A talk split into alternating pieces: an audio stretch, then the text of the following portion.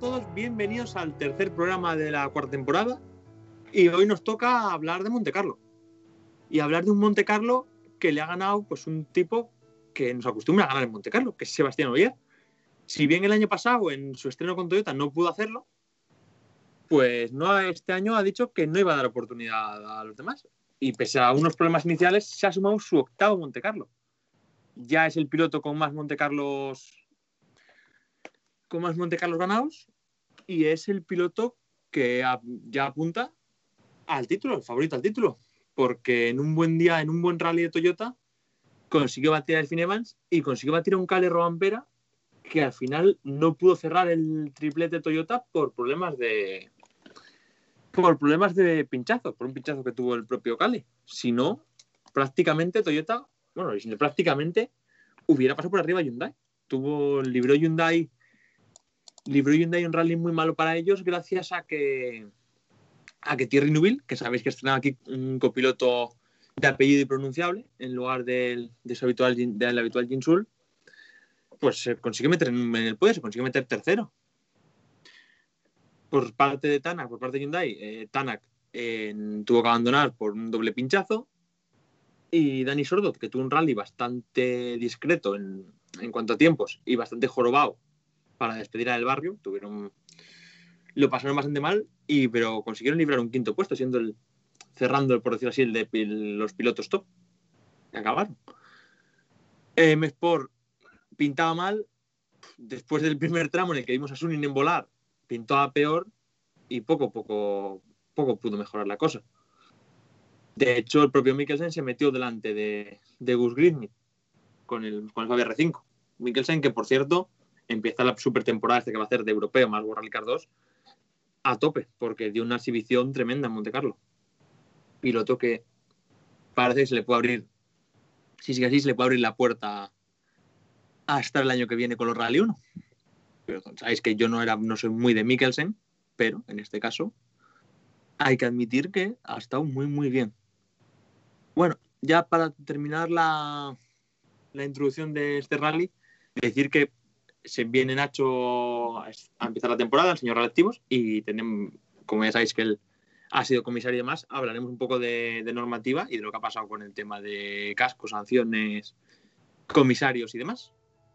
Así que nada, os invito a quedaros por aquí y a disfrutar de lo que ha sido nuestro rally de Monte Carlo.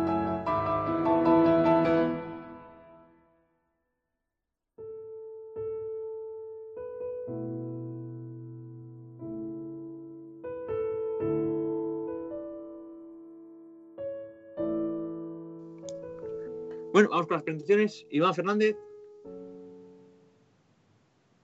Muy buenas. Un pequeño. Te dejo hacer un pequeño viaje al futuro. ¿Y qué? ¿El cuarto programa qué tal está? Estamos en el tercero. ¿qué tal? Muy bien, pero yo, tengo ahí ese, problema ahora mental de que no sé si decir. Ah, acabamos de, hacer el, cuarto programa y ahora el tercero, pues es, es fastidiado. Entonces, pues bueno, ya me, has reventado la crónica, yo no, no, hace falta que haga la crónica, supongo. Entonces, pues, No sé, vamos a, hay una segunda opción que la puede hacer que es Jesús Muñoz, que no sé si tendrá ese mismo problema. Eh, ¿Porra? ¿He escuchado? Ah, sí, perdón, hola. pero bueno, no, no. Hola, ¿qué tal? Lo de las porras son tus vicios personales, eso no es cosa es, oye, es, muy raro estar todo el día pensando en, en una porra o, o es, no, Tú y tus cosas. a, mí no me, a, mí no me, a mí no me pregunte. No, tú, eres el de la porra de Mikkelsen, o sea que tampoco.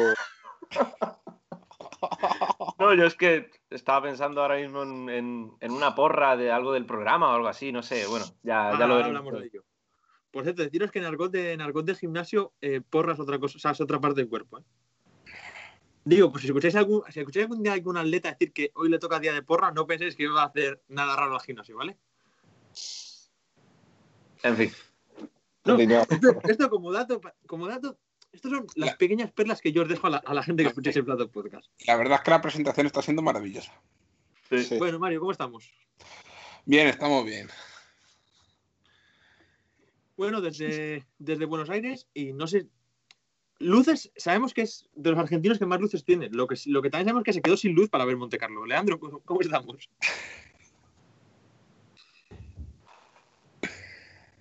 Buenas, eh, hago una corrección, no, no estoy en Buenos Aires y, y sí, por ahora, por ahora tengo luz. nosotros 80 veces que dices que estás en Buenos Aires. Claro. Eh, sí estuve en Buenos Aires hace un par de años, pero ya no, no es el caso ahora.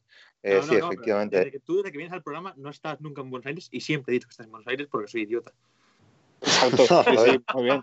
Empezamos, empezamos bien, empezamos Estamos bien, sí. las cosas como son. Eh, Bueno, eh, sí, efectivamente tenía un corte de energía en el Power Stage, pero bueno, me quedó por suerte ahí un poco de, de energía en la notebook como, como para poder ver el, el tramo y mm, un poco de datos restantes en el, el paquete de Movistar para, para tener algunos datos como para conectarme, así que bueno, por suerte lo pude ver y pude seguirlo y bueno, digamos fue el dato afortunado el fin de semana. Eh, pero bueno, sí, más o menos como adelantaste, la verdad que una competencia con muchas cosas por analizar, tanto en lo deportivo, lo no deportivo, eh, o me refiero deportivo fuera de lo que son lo- lo- lo- lo- los resultados de los pilotos, ¿no? Eh, pero bueno, ya lo, lo iremos desmenuzando de a poco. Que te, que te Y me quedes, queda- que te quedes- que te quedes sin batería en el Power Stage es, Es es tremendo, ¿eh? anecdótico, o sea, es, es curioso. Sí. Te has quedado sin power en el Power Stage. Venga, hasta ahí. Eso es un presagio de los híbridos.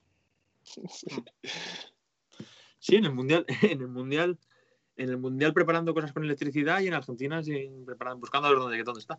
Pero bueno, eh, me acabo de presentar a, a Nacho, que se estrena este año. ¡Feliz año, Nacho! Feliz año a todos, bienvenidos, bien hallados. Llevo Qué gusto, por cinco cierto, minutos antes de- de presentación partiéndome la caja. O sea, ha sido tremendo. Entre Leandro en Buenos Aires, Mario con esa facilidad de palabra que nos ha venido regalando. La electricidad, el power stage, la porra. Os adoro, tío, se echaba de menos, sin lugar a Yo, dudas. si te soy sincero, estoy viendo España aquí mientras que va, va presentando, y así que me viene de puta madre para ver cinco minutitos más. Sí, la gente, la gente que, que esto no los escucha en directo no sabe de qué estás hablando, Mario. Está viendo España en el Mundial de Balonmano, que lleva, lleva una semanita, macho. Ojalá os meta en 50. Así de dar por culo con el balonmano.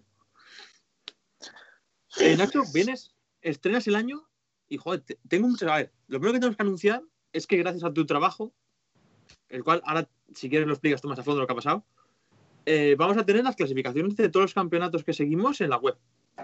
Estado ahí, estás ahí con el este del pico pala. Estamos y- trabajando en ello.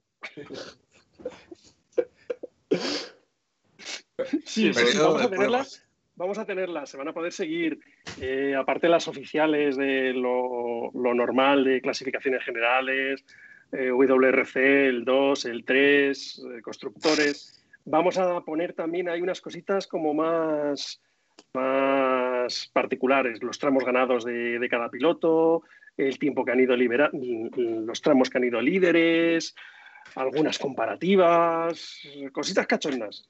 Sí, Lo y que además pasa es que- Le estamos dando que- otra vuelta porque antes no me había quedado muy bien. Y es, en los botones del ordenador, pues nos van a perdonar que en la página web lo colgaremos dentro de unos días, ¿vale? Cuando, cuando, ha dicho, cuando ha dicho Nacho vamos a tenerlas, es literal, vamos a tenerlas. Sí, sí, sí. Prometo no es que las tengamos, es que las vamos a que tener. lo que tarda la Federación No. En colgar las Sí. clasificaciones del Supercampeonato. De hecho, seguro. de hecho eh, Iván, las hemos tenido y vamos a tenerlas. Sí, sí. O sea, Bueno, las de hecho, ya las tecnología tenéis. funciona en futuro Yo, también yo las no- tengo, ¿eh? Sí, pero no tienes el Excel, tienes las, tienes las fotos, las fotos tengo también. bueno, eh, y otra Bueno, como cosa, dije, como dije el otro día, digo una cosa. Nacho de aquí a un tiempecillo le come la tostada a EWRC, ¿eh? ya te lo digo. No, que va, Bueno. que va, porque lo único que hago es muchas veces eh, trasladar lo que ellos, lo que ellos ponen. Sí, eso, y que día- además, El otro día le presenté la, la página esta del EWRC a, a mi mejor amigo que no la conocía y flipó, se le salieron los ojos, macho. Normal. hostia, es lleva- que, Lleva desde el Monte Carlo sin salir de la página en bucle. es es una página que te pones a cacharrear encuentros de todo, tío. Sí, sí, sí, una maravilla.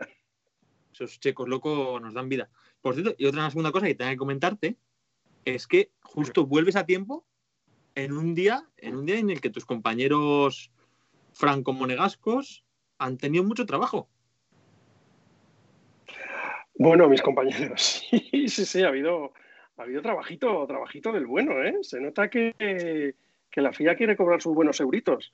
Y ha habido algunos que se han llevado un cacharrazo más que colleja o más que toque de atención. No, no, a Algunos 400 llevaban cascos han comido mariscal en el casino de Monte Carlo que flipas. Lo que tenían que hacer es todo el dinero de las, de las multas, por ejemplo, mm, hacer luego un bote y repartirlo entre la los clasificados generales del, del WRC3, por ejemplo, que son los privados, pues los que más pagan, y, y- y- y todo eso a final de año, pues, ¿qué pueden juntar? ¿100.000 euros? Pues hostia, coges y los metes ahí. ¿Mm? Depende. Depende de cómo le vaya a Hyundai, algún año juegas un poco más. Recordamos que Hyundai tiene tres, pi- tres pilotos y lo que surja. tiene una, partida de gato que se llama y lo que surja, que suelen ser sanciones de otras gilipollas. Pero sí, pasado los el- comisarios deportivos han estado... Fue un buen Perdón. pico, ¿no? ¿Perdón? Con los, el año pasado con los subchasis, aquel creo que fue en Córcega, el que ganó Dani, No, en En. Cerdeña. un buen pico, ¿no? Cerdeña. Cerdeña. En Cerdeña. Pues eh, no me acuerdo ahora mismo de la pico, cantidad. Eran No te puedo mentir. 30.000, puede ser. ¿Ves? Sí, sí, que fue, fue, fue No- un... No, me sé No lo, decir, re- no lo he Eran mirado y no lo 30. recuerdo bien, pero creo me suena la cifra de 30.000.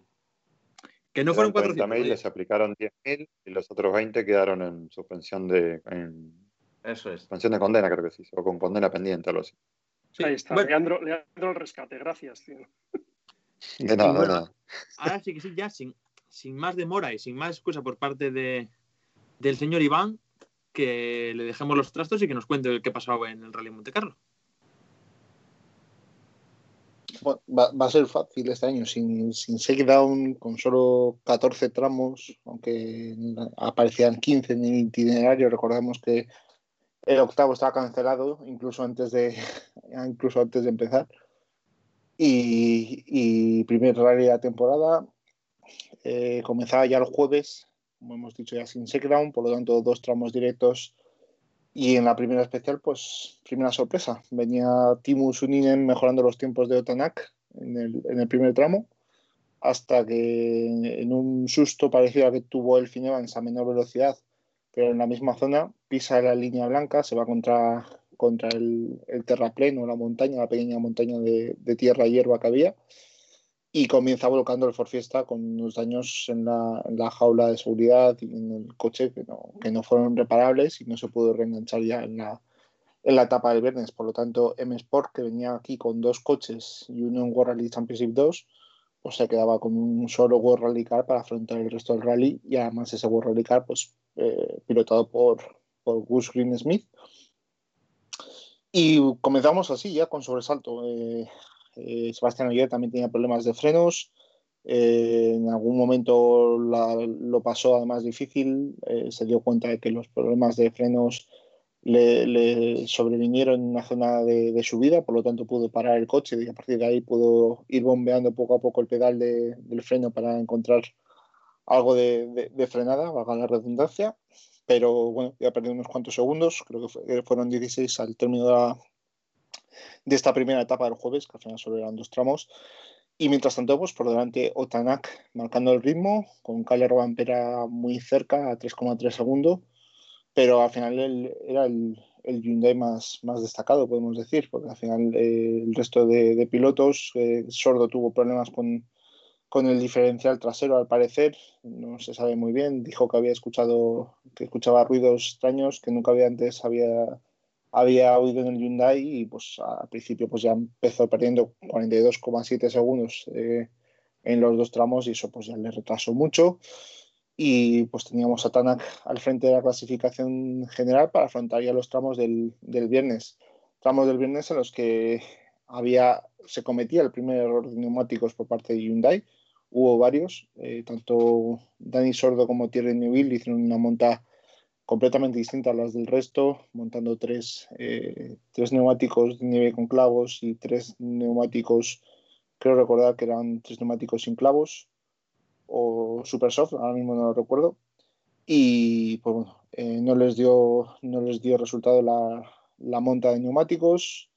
Eh, vimos que, que, lo pasaron bastante mal eh, los dos y esto les lleva a perder una gran cantidad de tiempo. En el caso de Newville, un minuto después de los, de los tres tramos de la mañana del viernes. En el caso de Sordo, eh, después de cinco tramos que llevaban del rally, pues ya llevaba dos minutos de retraso con respecto a, al, al, líder de la general, que no era otro que Sebastián Oyer, que realizaba una, una gran mañana de, de, viernes para colocarse primero. Recordemos que además que esta etapa del viernes era la más larga de, de todo el rally porque tenía 104 kilómetros cronometrados de los 258 que conformaban la prueba. Por lo tanto, era un, un día clave. Eh, vimos que lo pasaban mal los Hyundai, incluso algún trompo de, de Thierry Neuville con, con Martin Vidag, eh, su copiloto, Martin Vidag, su copiloto. Y con eso nos ¿Cómo, plantábamos cómo, en la tarde. Martin Vidag, Ah, o algo bien. así. Vale. No, es como, De Lola decir aquí- es, como es la primera vez que te has atrevido a decirlo, pues había que. Sí, sí. Eh, por, ahí, Estaba- por ahí los ingleses lo, lo pronunciaban vi- Vidaga. Videgui. Videgui, Vidagui. algo así. Vidagui. Sí, algo ¿eh? así. Es una AE esa ahí. Yo es que Ah. eh, eh, te voy a cortar un momentito. Lo empecé a seguir en, en Twitter, pero es un tío que, que no ha publicado nada de los últimos cinco años.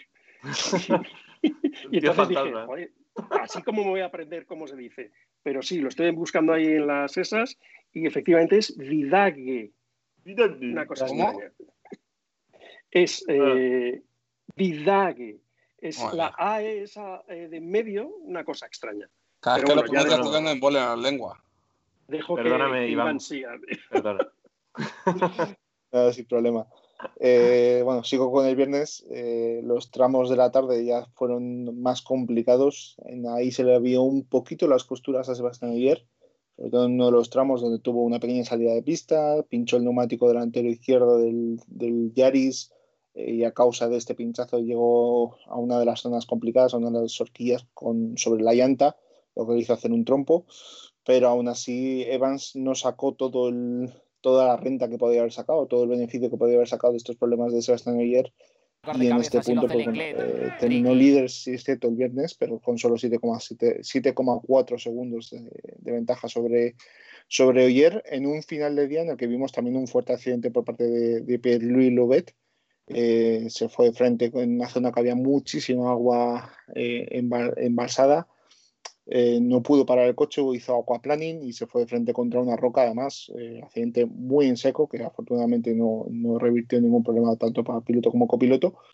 Y nos plantamos en el sábado con las previsiones, además, que, que anunciaban nieve, eh, con, una, con una gran eh, rachas de vientos en, la asistencia, que incluso tiró varias carpas, obligó a equipos como Mespor a retirar parte de, de sus instalaciones provisionales, podemos decirlo así. Los mecánicos tuvieron que hacer los servicios de, de la mañana al aire libre. Y con todo ello, pues nos plantamos el sábado, tramo otra vez día corto, por así decirlo, eh, con apenas 50 kilómetros cronometrados. Y de nuevo, pues error de Hyundai, que mandó a sus pilotos con, con solo un neumático de repuesto. Eh, a este error por parte de, Hyundai en la estrategia de neumáticos, mientras que los Toyota llevaban 6 y ellos decidieron llevar 5 para ahorrarse esos 23 kilos, más o menos, kilos extra que supone una, una rueda de repuesto extra. Y el resultado fue que Tanak, que en el primer tramo de la mañana se había hecho un trompo, pues solo unos kilómetros después de hacerse este trompo, tiene- alarga demasiado la salida de una curva cerrada y empieza a a- mete dos ruedas en el campo y ahí al parecer pinchó una de las ruedas, llegó al final del tramo con la rueda pinchada, salvó bastante bien la papeleta porque al final perdió un, minuto y tuvo que recorrer, bastantes kilómetros con la rueda pinchada, pero claro, sin neumáticos de repuesto para completar ya el siguiente, el siguiente tramo antes del, parque de asistencia. Con la mala suerte de que el siguiente tramo, pues, además, curiosamente, el mismo en el que tuvo el, el fortísimo accidente el año pasado, volvió a pinchar, tuvo que hacer dos paradas, tuvo que volver a poner el neumático pinchado de la primera especial para terminar el tramo. Eh, intentó llegar como le fue posible en el enlace con, con ese neumático medio pinchado con algo de goma que le había, que le había salido del, del, tramo, del décimo tramo del rally, pero obviamente no, ya no le permitieron continuar. Es una situación parecida a lo que ocurrió con, con Nils el año pasado en el Europeo en en el Islas Canarias. Eh, recordemos que no, los, los, pilotos no pueden circular con, sin, sin las cuatro ruedas eh, en, en, condiciones de, de, rodar en tráfico abierto. Por lo tanto, en el enlace no, aunque lo completó, pues fue, por así decirlo, invitado a abandonar y después eh, castigado por, por, los comisarios, como, como lo haremos, comentaremos después. Con todo esto, ese doble pinchazo de Tanak, eh, Cale Robampera se ponía líder después del primer tramo, algo que inmediatamente el siguiente especial eh, lo perdía porque tenía una penalización por eh, llegar tarde al control horario del siguiente tramo.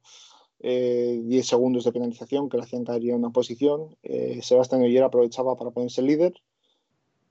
Y sí que es cierto que el, en el tramo donde tenía el segundo pinchazo Tanak vimos sufrir muchísimo los Toyotas con, con falta de tracción en, en prácticamente gran parte de, del recorrido pero tampoco Evans pudo aprovechar esta, esta situación. Vemos que, que, Evans se quejaba de que no se había conseguido adaptar bien a los neumáticos Pirelli y en este caso pues no consiguió el plantar cara, por así decirlo, a Sebastián Ogier en los momentos un poco de flaqueza que, que, tuvo Sebastián durante, durante el rally, que fueron bastante pocos. Vimos un mejor Newville que el, que el viernes, pero aún así obviamente ya, había, tenía, ya acusaba mucha diferencia con respecto a los Toyota y, y, teníamos lo que parecía que iba a ser un, un triplete por parte de los Toyota, con, con Oyer encabezando la clasificación general, segundo Evans y tercero Cale Robampera. Eh, toda la polémica que se creó en torno al casco desabrochado de Sebastián Oyer, eh, que también curiosamente fue en el tramo 10, que prácticamente concentró toda la actualidad de, de, del sábado. También lo llevaban eh, el copiloto de Thierry Neville, Martín, y, y, Carlos del Barrio, el copiloto de Dani Sordo y hubo varios, varias sanciones por temas de balaclava y por temas de durante el sábado que, que después mencionaremos y con todo ello nos, nos planteábamos en el, en el domingo con una diferencia entre, entre Sebastián Oyer y Elfin Evans que si bien parecía que podría intentar Elfin recuperar porque al final eran 13 segundos pero bueno, Sebastián Oyer no dio no dio prácticamente ningún, ningún espacio a que le pudiera recuperar el fin estos, estos segundos. Eh, para mí, otro error por parte de Hyundai a la hora de, de estrategia de neumáticos, cuando el, en el domingo también mandaron con una, con una estrategia distinta a Sordo y a Newville, eh, esperando tramos más secos. Y vimos que después había mucho hielo y mucha nieve, en, especialmente en el segundo tramo del bucle. Y el, el, único gran cambio que se produce en esta etapa, además del enganchón que se pega a Pierre-Louis Loubet, también en, parecido a lo que ocurrió con, con Loewe el año pasado, pues eh, el gran cambio que se produce en esta jornada del domingo es el, el pinchazo de Calero Vampera que le hace perder el podio, sube Neuville al, al tercer puesto y cae, cae Calero Vampera al, cuarto, justo por delante de Dani Sordo. Y más allá de eso, pues victoria de, Sebastián Oyer y Julien Ingracia, la octava en el, en el Rally de Monte Carlo, eh, todas ellas conseguidas con cinco marcas distintas en tres décadas diferentes. Eh, recordemos que la primera victoria que consiguió ayer fue en el año 2009 y estamos en el 2021. Es además el, el, hito que se produce es que llega a, su medio centenar de, victorias en el, Rally de Monte Carlo y además es el, primer triunfo de, Toyota en Monte Carlo desde 1998 y además es el primer doblete que hace Toyota en, en Monte Carlo. Por lo tanto, un gran resultado para estrenar eh, su, su, trabajo de jefe de equipo para Yarimet y Latvala. Y a partir de ahí, pues bueno, eh, Takamoto Katsuta quedó detrás de Dani Sordo, sexto, su mejor resultado en el, en el Mundial desde que está participando con el Yaris. Eh, Mikkelsen séptimo, arrasó en World Championship 2 por delante de Formó, que, tuvo una, que estuvo echando carreras en gran parte del rally al noruego, pero que tuvo un pinchazo y le hizo caer a, hasta posiciones de luchar con Camille esa segunda apuesta, ese segundo puesto. Y en World Championship 3, victoria de, de, Rosell por delante de Bonato y de, y de Ciamin. Eh, Oliver, que estuvo haciendo un rally espectacular, también tuvo que abandonar en el último tramo después de empanzar el coche en una de las curvas al, al fallar en una frenada. Y, y, eso, quinto, quinto puesto de Dani Sordo y Carlos del Barrio para, para su despedida, por así decirlo. ¿Mm? Eh, hay que comentar que el último que se te ha pasado, eh, has comentado que Toyota el último año que ganó antes de ayer es 98, ¿me has dicho? Sí, Sí. Y es con Carlos Sainz al volante. sí. No, no se me ha pasado, lo he omitido directamente. Sí. Eh, por curiosidad. Ya, que ya pues meternos ahí, desde Carlos Sí, Sainz sí. no ha ganado De Toyota en hecho- Monte Carlo. Y oye, De hecho, Car- de hecho, Carlos Sainz, o sea, Toyota ha ganado en el Monte Carlo cuatro veces. Cuatro veces. Sainz ganó dos de ellas. La primera, que fue en el 91 y en el 98. Que Y la otra fue, y la otra fue Oriol, Eso. la segunda. En el 93. llevan dos francesas y dos españolas. La, la siguiente le toca a Sordo en Toyota. Sí, seguro. Sí, tiene pinta. A mí, a mí lo que me flipa de, de Ogier es la, la capacidad de adaptación que tiene. ¿eh? Porque lo ves que domina con el Volkswagen, después se pasa al Ford Fiesta, te gana el Monte Carlo, bueno, te gana el Mundial. Después eh, con Citroën gana el Monte Carlo en su primer, su primer rally, en la Vuelta a Citroën. Después sí que tuvo ese paréntesis el año pasado, ¿no? Y ahora llega este año, cambian los neumáticos, que muchísima gente, bueno, ha sufrido con el tema de las gomas y eso. Y él parece que no, que no sufre. Él llega, te pone unas gomas eh, diferentes y te gana igual. Incluso con un pinchazo que, que perdió más de medio minuto. Pero el tío, el tío no ha tenido rival este fin de semana. ¿eh? Este fin de semana no. eh, ha habido tramos que incluso le sacaba un segundo por kilómetro todo el mundo. Y eso es No, una locura. La ventaja que ha tenido es que no, o sea, él decía después del rally que apenas, que por el accidente que tuvo en los test, recordemos que tuvo un, un fuerte accidente en, en los Sí. test previos al Monte Carlo, que dejó bastante arrugada la parte de atrás del Yaris, después de volcar, dar un, par de vueltas de campana, di- ha dicho que eh, solo pudo probar durante 10 kilómetros los neumáticos slicks. Claro, Mm. aquí es que no ha utilizado los neumáticos slicks en todo el rally, yo creo. Tendría, tendría que repasar, pero yo creo que no los ha El- utilizado en ningún momento. El blando, el blando no lo ha usado. El super blando sí lo llegó a usar. El primer día, el jueves, supongo. Em, seguramente, sí. Lo, lo leí en el comunicado de Pirelli, que dijo que el super blando sí lo había usado, pero el blando no. Ujú. Sí, el jueves, lo utilizó en los somos dos somos todos conscientes que en la misma situación a Newville eh, hubiera, si- hubiera sido el, el, el Monte Carlo con menos nieve de la historia, ¿verdad? Mm, Bueno, Yo creo que ha habido peores. de seco y vamos, está, árido, está aquello árido, va- parece un desierto. El, el que ganó Loeb con Sordo segundo, creo, o el que abandonó Sordo, creo que no había ni nieve, hacía sol. Pues a- a- si a Newville no puede probar los neumáticos, los neumáticos lisos, le pasa eso. no, y hay que, hay que decir que Puede pasar tontería, pero. te- o sea, una vez te ha pasado ese, has tenido ese problema de que no has podido probar casi los neumáticos de seco. joder, que luego, que luego casi no se usen, es que pues has librado. Es una cosa que sí, sí, sí. le pasa solo le algo- pasó ayer. Ya.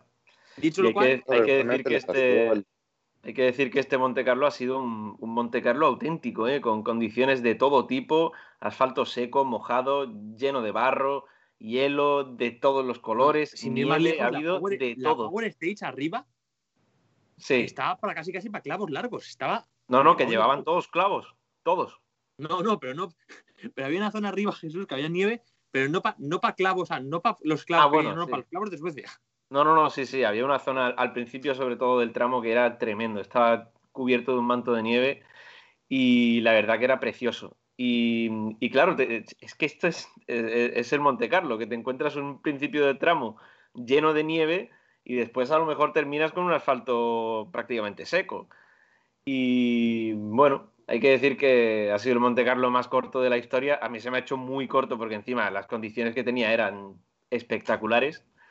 Pero quizá también eso, que fuera tan corto, ha hecho, ha hecho también que hubiera más espectáculo, ¿no? Porque el- Y luego la toque- gente, a ver, luego la gente ha salido francés, a machete, la gente ha salido a machete desde el principio y, y que se lo digan a Mira Sony. su niño. Sí, por eso. Suninen no ha respetado una de las máximas de Monte Carlo, que es que si no sabes, no tires. Bueno, a ver, venía, venía Ven- como un loco, venía, venía marcando el mejor tiempo, ¿eh? Pero, Venía pero- metiéndole creo que dos o tres segundos a Evans. Ya, ya, sí, sí, pues. Y, con- y esas cosas en Monte Carlo, ¿cómo suelen acabar? A ver, eh, cuando, cuando el equipo en el comunicado de prensa previo te dice que van al Monte Carlo a arriesgar, sí, es que ya, ya- ya- Claro. mm, la a- consigna la tenía. Aquí, aquí, aquí podemos ser muy injustos con Suninen, podemos cebarnos con él y podemos decir todo lo que queramos. Eh, la realidad es que acaba de ver como, como Lápiz se va a su casa eh, porque no encuentra asiento y el asiento que encuentra lo tiene que pagar, por así decirlo. Eh, Suninen está eh, en el principio de su carrera, pero puede ser su final perfectamente. Y tiene que lidiar además con un coche que no, que no es competitivo respecto al Yaris y al, y al Hyundai. Entonces, eh, podemos ser todo lo injustos que queramos con, con él, pero está claro que él es consciente de que si no empieza a mostrar resultados, eh, se va a casa seguramente, a no mucho tardar. Sí, sí, a mí, me puede, a mí me puedes decir lo que quieras, pero que Suninen eh, hizo mal en Monte Carlo tirando fuerte al principio, hizo mal. Yo estoy, Porque yo Monte estoy cuando con, tiras de más, acabas así. Es que Yo además estoy con está- Iván. Ole por. Suninen. Ole por Suninen porque llega un momento en el que eh, lo estás viendo. Es decir, los Ford, eh, quizá este es uno de los momentos en los que a lo mejor durante el año han podido hacer algo. Me explico. Una prueba que es en muchas ocasiones una lotería y de gente que tiene experiencia. Y Suninen la empieza a tener ya, de, ya creo que ha hecho cuatro o cinco Monte Carlos, ¿vale? Eh, todos van, es decir, donde el coche a veces pues aporta menos, ¿no? Es, es- es más de piloto que de coche. Todos van con neumáticos nuevos, una marca de neumáticos que no todo el mundo conoce, que no han podido probar a fondo y que es otra de esas cartas de la baraja que de pronto es nueva y es nueva para todos. Con lo cual, eh, oye, mm, a poco que tengas confianza, tal. Y si a la que aprietas en el jueves tienes una ventaja para defender, en el, en el Monte Carlo es mucho mejor defender que atacar, ¿vale? Entonces, bueno, pues oye, te la has decidido jugar en el primer, en el jueves. Pues bueno, oye, mala suerte. Esta vez ha salido en la ruleta la fortuna, ha salido que pasa turno. Pero, ojo, que eh, tenía muy claro que era una de las únicas oportunidades en las que puede tener a lo largo de la temporada para enseñar la patita y decir, señores, aquí estoy. Ole por su Ninem. Yo es que creo que no puede acabar de otra manera que como acabó, sinceramente. Hombre, Ahora- pues es- al final creo- Evans, tiene el mismo susto, solo que entra 5 kilómetros por hora más lento. En ese punto. Exactamente, eso estaba por decir. O sea, le podría cuando tenés una línea que, como la que terminan pisando en ese sector con, Claro. con un asfalto mojado, no, no hay mucho que hacer. Eh, y además teniendo en cuenta que era en el orden de salida de los pocos que llevaba super blandas solas.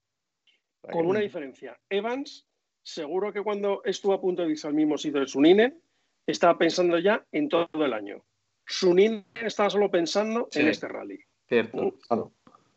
Entonces, Suninen ya sabemos que no es candidato al título. ¿Por qué no También os digo, Evans? Evans entraría un poquitín más despacio y probablemente con mejor coche para que no le pasara nada. No, a Evans se le fue No, de yo creo que más lo primero que lo segundo. Pues, Y lo, pudo y lo pudo rectificar. A Suninen Claro. se le fue totalmente de morro y cuando quiso rectificarlo estaba ya en la línea blanca. Aquí hay algo evidente. Richard Millener en las primeras declaraciones eh, fue a, a saco. Eh, o sea, dijo que tenía que acabar el rally, que la- la- las directrices que se habían dado era eso, acabar el rally. Después ves las declaraciones que van con el paso de las horas que va haciendo Richard Millener y yo he- ha sido ha comprendido la situación A ver, en De- caliente pica, es normal. de Suninen. A ver, está claro, pero claro, eh, si el propio, vez, equipo te está, el propio equipo empieza el comunicado previo diciendo que van a arriesgar, pues que Suninen estaba arriesgando, estaba claro, estaba yendo Ya, a- bueno, pero, al joder, pero máximo. en caliente el tortazo duele, macho. Ya bueno, eh, pero ahora Ah, tú en frío, tú en frío, tú en frío estás criticando a Suninen, por lo tanto sigue doliendo. Mm, Claro, yo sí, creo- Yo lo que, yo- yo lo que creo es que una cosa es la comunicación corporativa y otra cosa es la comunicación cuando acaba de suceder un hecho y te ponen un micrófono delante y no hay mucho que hacer. En ese sentido no vamos a encontrar nunca la misma apertura de Millenar que, que Adamo y claramente se ha visto desde el año pasado, sobre todo desde Estonia cuando se reanudó todo, que, eh, que Millenar y el equipo tienen esta, no sé si decirlo, falta de, de tacto o comprensión, pero por momentos da la impresión que exigen lo que los pilotos no pueden dar de acuerdo al coche que tienen y de acuerdo No, a la A Formoya le pegaron dos tres apretones en su día cuando, cuando empezó a salir, o sea, que bien. O sea, el M-Sport siempre ha sido duro y no va a dejar de serlo. Dicho lo cual, vamos a pasar No. al tema porque llevamos medio No, de pero programa. no, no, no es el tema de ser duros, es el tema de no ser realistas ante la Efectivamente. situación. No sé, yo creo que en caliente todo se puede casi, casi todo se puede justificar. Ya, bueno, vamos a ver. Espera un momentito, ahí ya y para aterrar, para terminar con esto. Sí, en caliente todo se puede justificar, menos el jefazo de tu equipo. Que es el que más, es, es el que al final te está transmitiendo eh, el- eh, las directrices de tu empresa. ¿vale? Exactamente. Si tu jefazo. El jefe eh, manda. Claro, si tu jefazo, eh, y perdonar por la expresión, si tu jefazo se comporta como una loca cada dos por tres, lo, que, lo que conviertes tu equipo es una jaula de grillos. Si tienes claro, y les digo al principio, señores, vamos a ir a arriesgar porque es el único día que podemos hacer algo. ¿Y te has pegado? Pues joder, pues mala suerte, oye, te la has pegado, ¿vale? Pero que no puedes estar dando bandazos en tu comunicación. No sé si ya, como decía creo que Leandro, si corporativa o a tus pilotos. Pero al fin y al cabo, Que claro, está haciendo una cosa que no dice. Los comunicados llegan a la prensa, llegan a socios, llegan a un montón de gente. No es lo mismo que eh, poner el micrófono que sí, ok, llega mucha gente, pero está más apuntada al fanático que otra cosa. Y además no tenés casi tiempo de pensar porque generalmente el WRC Live es, tiene esta, esta rutina. No estoy Eh, diciendo que es sea buena ni mala. O sea, tiene, tiene esta rutina de que sucede algo y va directo a los cinco minutos a buscar a los jefes de equipo a que declaren.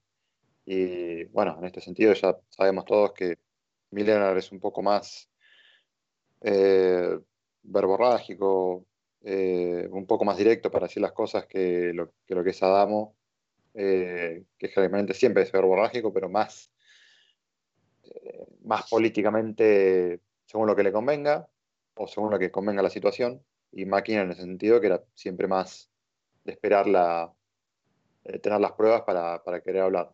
Que bueno, no, no se ha visto mucho en este caso con, con lo de la, la bala porque no ha ocurrido nada así muy significativo, pero bueno, en lo de Milionar ya se ha visto, como dije hace un rato, desde el año pasado, que, hay un mensaje que no, como bien dijo Juan, que no, no demuestra la, el tacto con la realidad de lo que es el equipo. Eh, la verdad es que,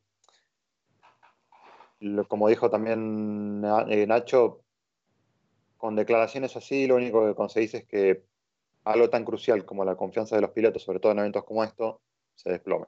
Porque ya venimos acumulando desde el año pasado muchos antecedentes y cuando vos lees, un poco también conectando con lo que dice Iván, comunicados en los que permanentemente se está eh, dando una palmadita en la espalda a Greensmith porque tiene algún error, pero no vamos a presionarlo porque está aprendiendo, etcétera, etcétera. Lo mismo conformó y demás. Entonces, bueno, claramente se nota un- una diferencia de trato que es bastante despareja. No sé si tendrá que ver de acuerdo al- a lo que aporta cada uno para correr, pero bueno. eh, porque puede ser o no, pero no sabemos. Bueno, eh, vamos a ir un poco por el tema Toyota, que yo creo que ojo, salió un rally, le salió un rally. que 9 9,9 de 10 falló el tema de Cale, pero. Pero yo creo que vamos. No esperaba, no sé si esperáis vosotros tan, tan dominio de, del equipo nipón. Y bueno, primer día, primer día en la oficina de, de Latvala y joder. Yo creo que se habrá puesto un buen whisky. Porque, joder, no le podía salir mejor. Eh, vodka, en este caso. En, término- en términos de puntos, es un 10 de 10. Porque se han llevado el pleno. Que hablábamos de los Sí. cambios reglamentarios, de que este año iba a contar la Power Stage para los, para los equipos, pues ellos han llevado el pleno. Doblete en el rally y doblete en la Power Stage. Por lo tanto, el máximo de puntos en marcas. Hombre, Ya le, faltó, le faltó falta- quitar a nivel del podio para subir a Cale y ya. pues, Claro, obviamente falta la, la espinita esa, pero al final no fue por un error propio. Eh, fue un pinchazo, sí, obviamente, pero no fue un error de Roba- Robampera o un demérito de Robampera que lo sacara del podio, sino que bueno, fue un pinchazo en este rally. Ya vemos que puede ocurrir, especialmente con los neumáticos de nieve que tienen habitualmente una estructura y un compuesto más blando, por lo tanto son más eh, propicios a, a los pinchazos, como hemos visto en este rally con Tanak y con, y con otros competidores como ayer. Entonces, pues bueno, eh, poco más se le puede pedir a Toyota este fin de semana. Sí, Y para Eh, lo hablando- crío, hablando de pa' lo Toyota- crío que escale muy buen rally, ¿eh? ¿Cómo? No sé Sí. si quiere comentar algo. No, sí, Calé Sí. Robampera la verdad que hizo un, hizo un rally muy bueno, sobre todo al principio, que yo creo que es- por lo menos a mí me sorprendió mucho el hecho de que mm, el viernes por la mañana se colocase líder incluso, después llegó la penalización y empezó a perder un poco de, de ritmo respecto, sobre todo respecto a Oyer. Pero, pero oye, si ya está en su en el primer rally de su segunda temporada con el World Rally Car, ya está ahí casi que peleando por la victoria, ojito. A ver, una ronda rápida, una ronda rapidísima, rapidísima para todos. ¿Pensáis que Cale Robampera va a luchar por la victoria en uno o en más de un rally esta temporada? Yo creo que sí, estoy Yo te digo, seguro. Y esperaros desde a ya, que igual te se lo digo- lleva. yo te digo desde ya que para mi porra de, del Arctic lo tenía, lo voy a poner en primero o segundo seguro. Eh, Jesús no leyó la mente a todo, creo. Yo creo que en los dos rally, en los dos rally finlandeses, yo creo que en los dos rallies finlandeses de este año es candidato a, a la victoria. Y incluso en Estonia, ¿no? Que es bastante parecido también. Nacho, En algún otro que no sea solamente.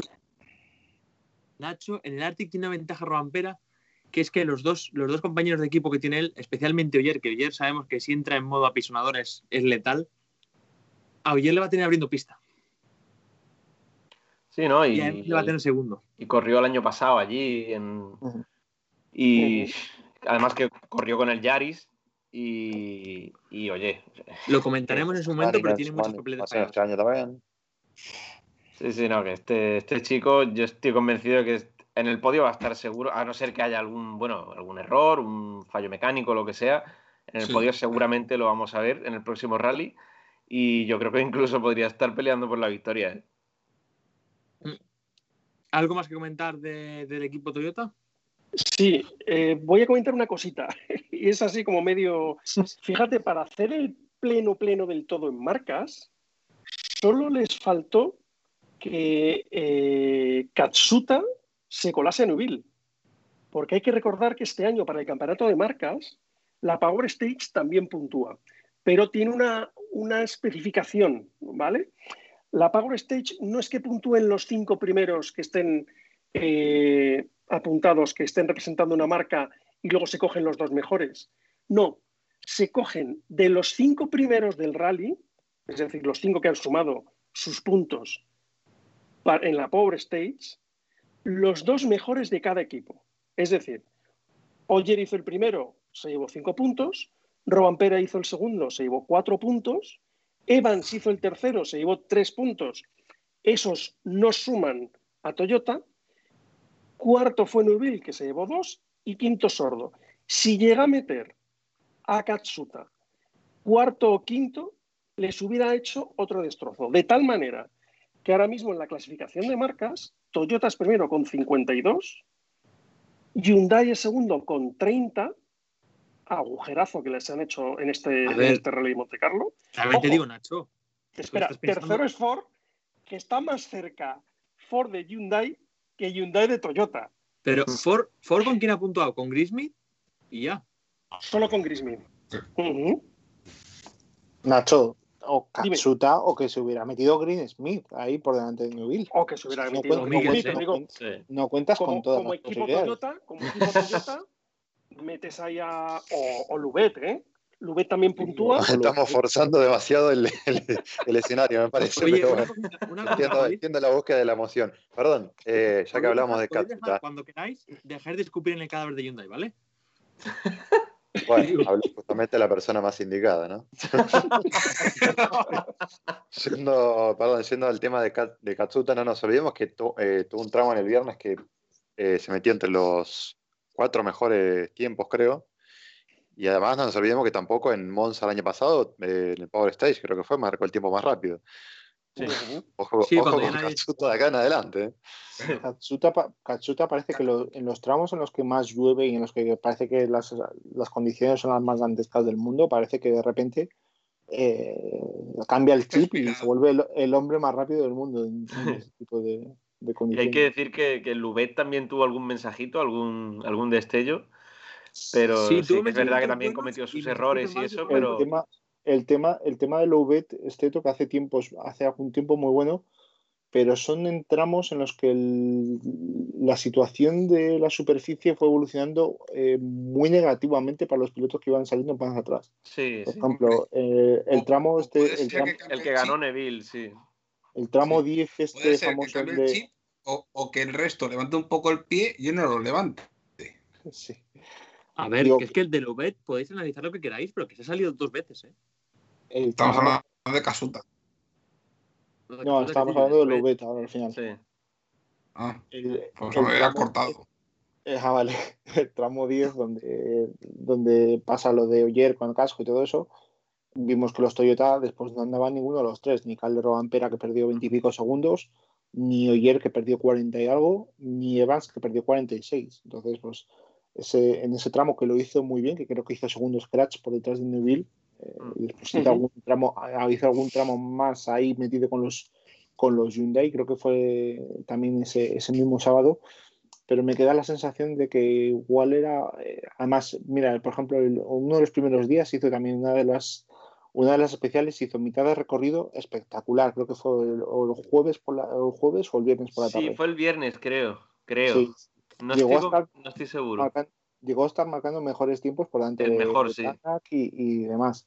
Pero se vino abajo en la segunda parte, pero ahí, claro, eso fue por monta de neumáticos. Claro, eso te Pues- iba a decir, que eso fue más por neumático que por otra cosa, que al final, al principio tenía unas condiciones, él tenía el neumático adecuado y después fue perdiendo fuelle. Pero bueno, aún así, mm, vale, ha cometido sus errores, pero, pero oye, algún detallito ha tenido por lo menos. Sí, también es cierto que no iba Sí. un Hyundai con las últimas actualizaciones, pero Mm. bueno, a ver cómo de los, tres, de los tres de ese segundo pelotón, Katsuta, Greensmith y, y Lubet, sin lugar a dudas creo yo que el, el japonés es el que más señales y más constantes está mandando. ¿eh?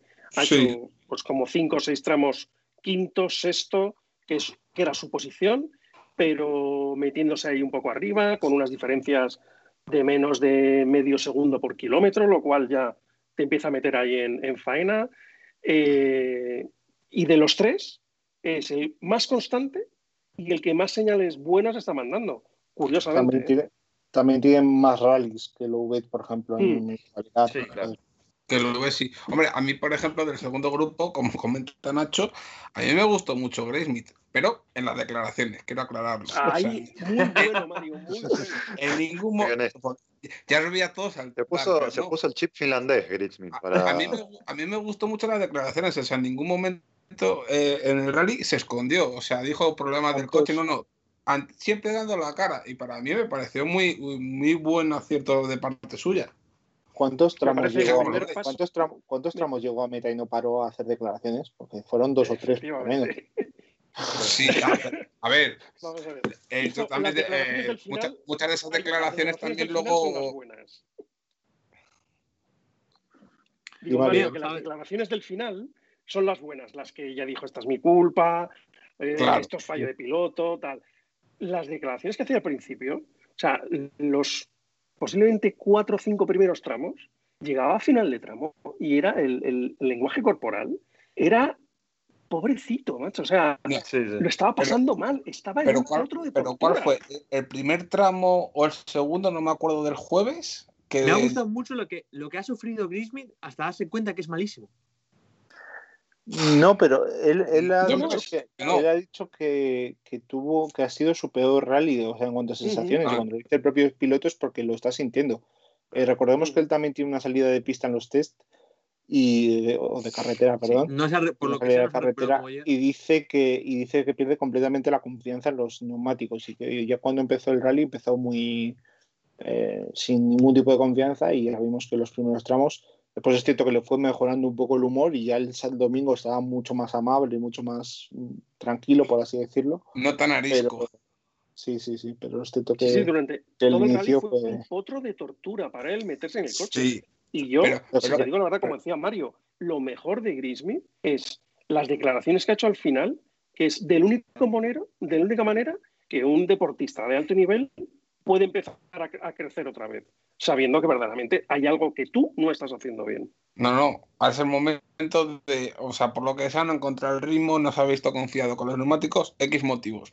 Pero creo que está ante la oportunidad de cambiar e intentar dar un paso hacia adelante. Como que También no os, está digo, estancado- igual, también os digo, igual la forma de pasar adelante es, es bajarse del World Rally Car y volver al R5. ¿eh? Recordemos que Green Smith ganó ganó un Monte Carlo en, en R5 o sea, ganó Sí, el ganó World eso. Championship 2 Pro ¿eh? perdón Solo, no solo.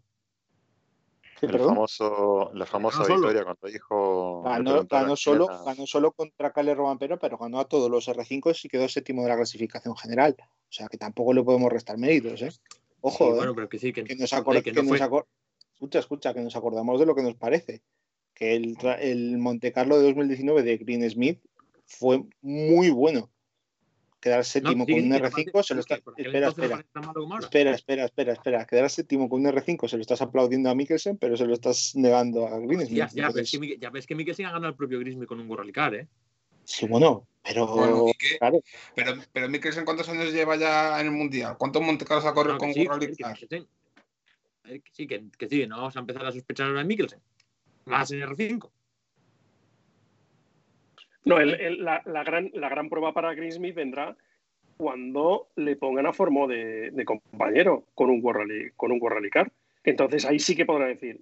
Sí, "Hostia, yo también- ocho De rallies". todas formas, creo que Grace Smith eh, y esta gente, Luguet, eh, han coincidido en una época en la cual está Kale y parece que Kale ha llegado y va a arrasar y a estos como que no se le está dando las mismas oportunidades.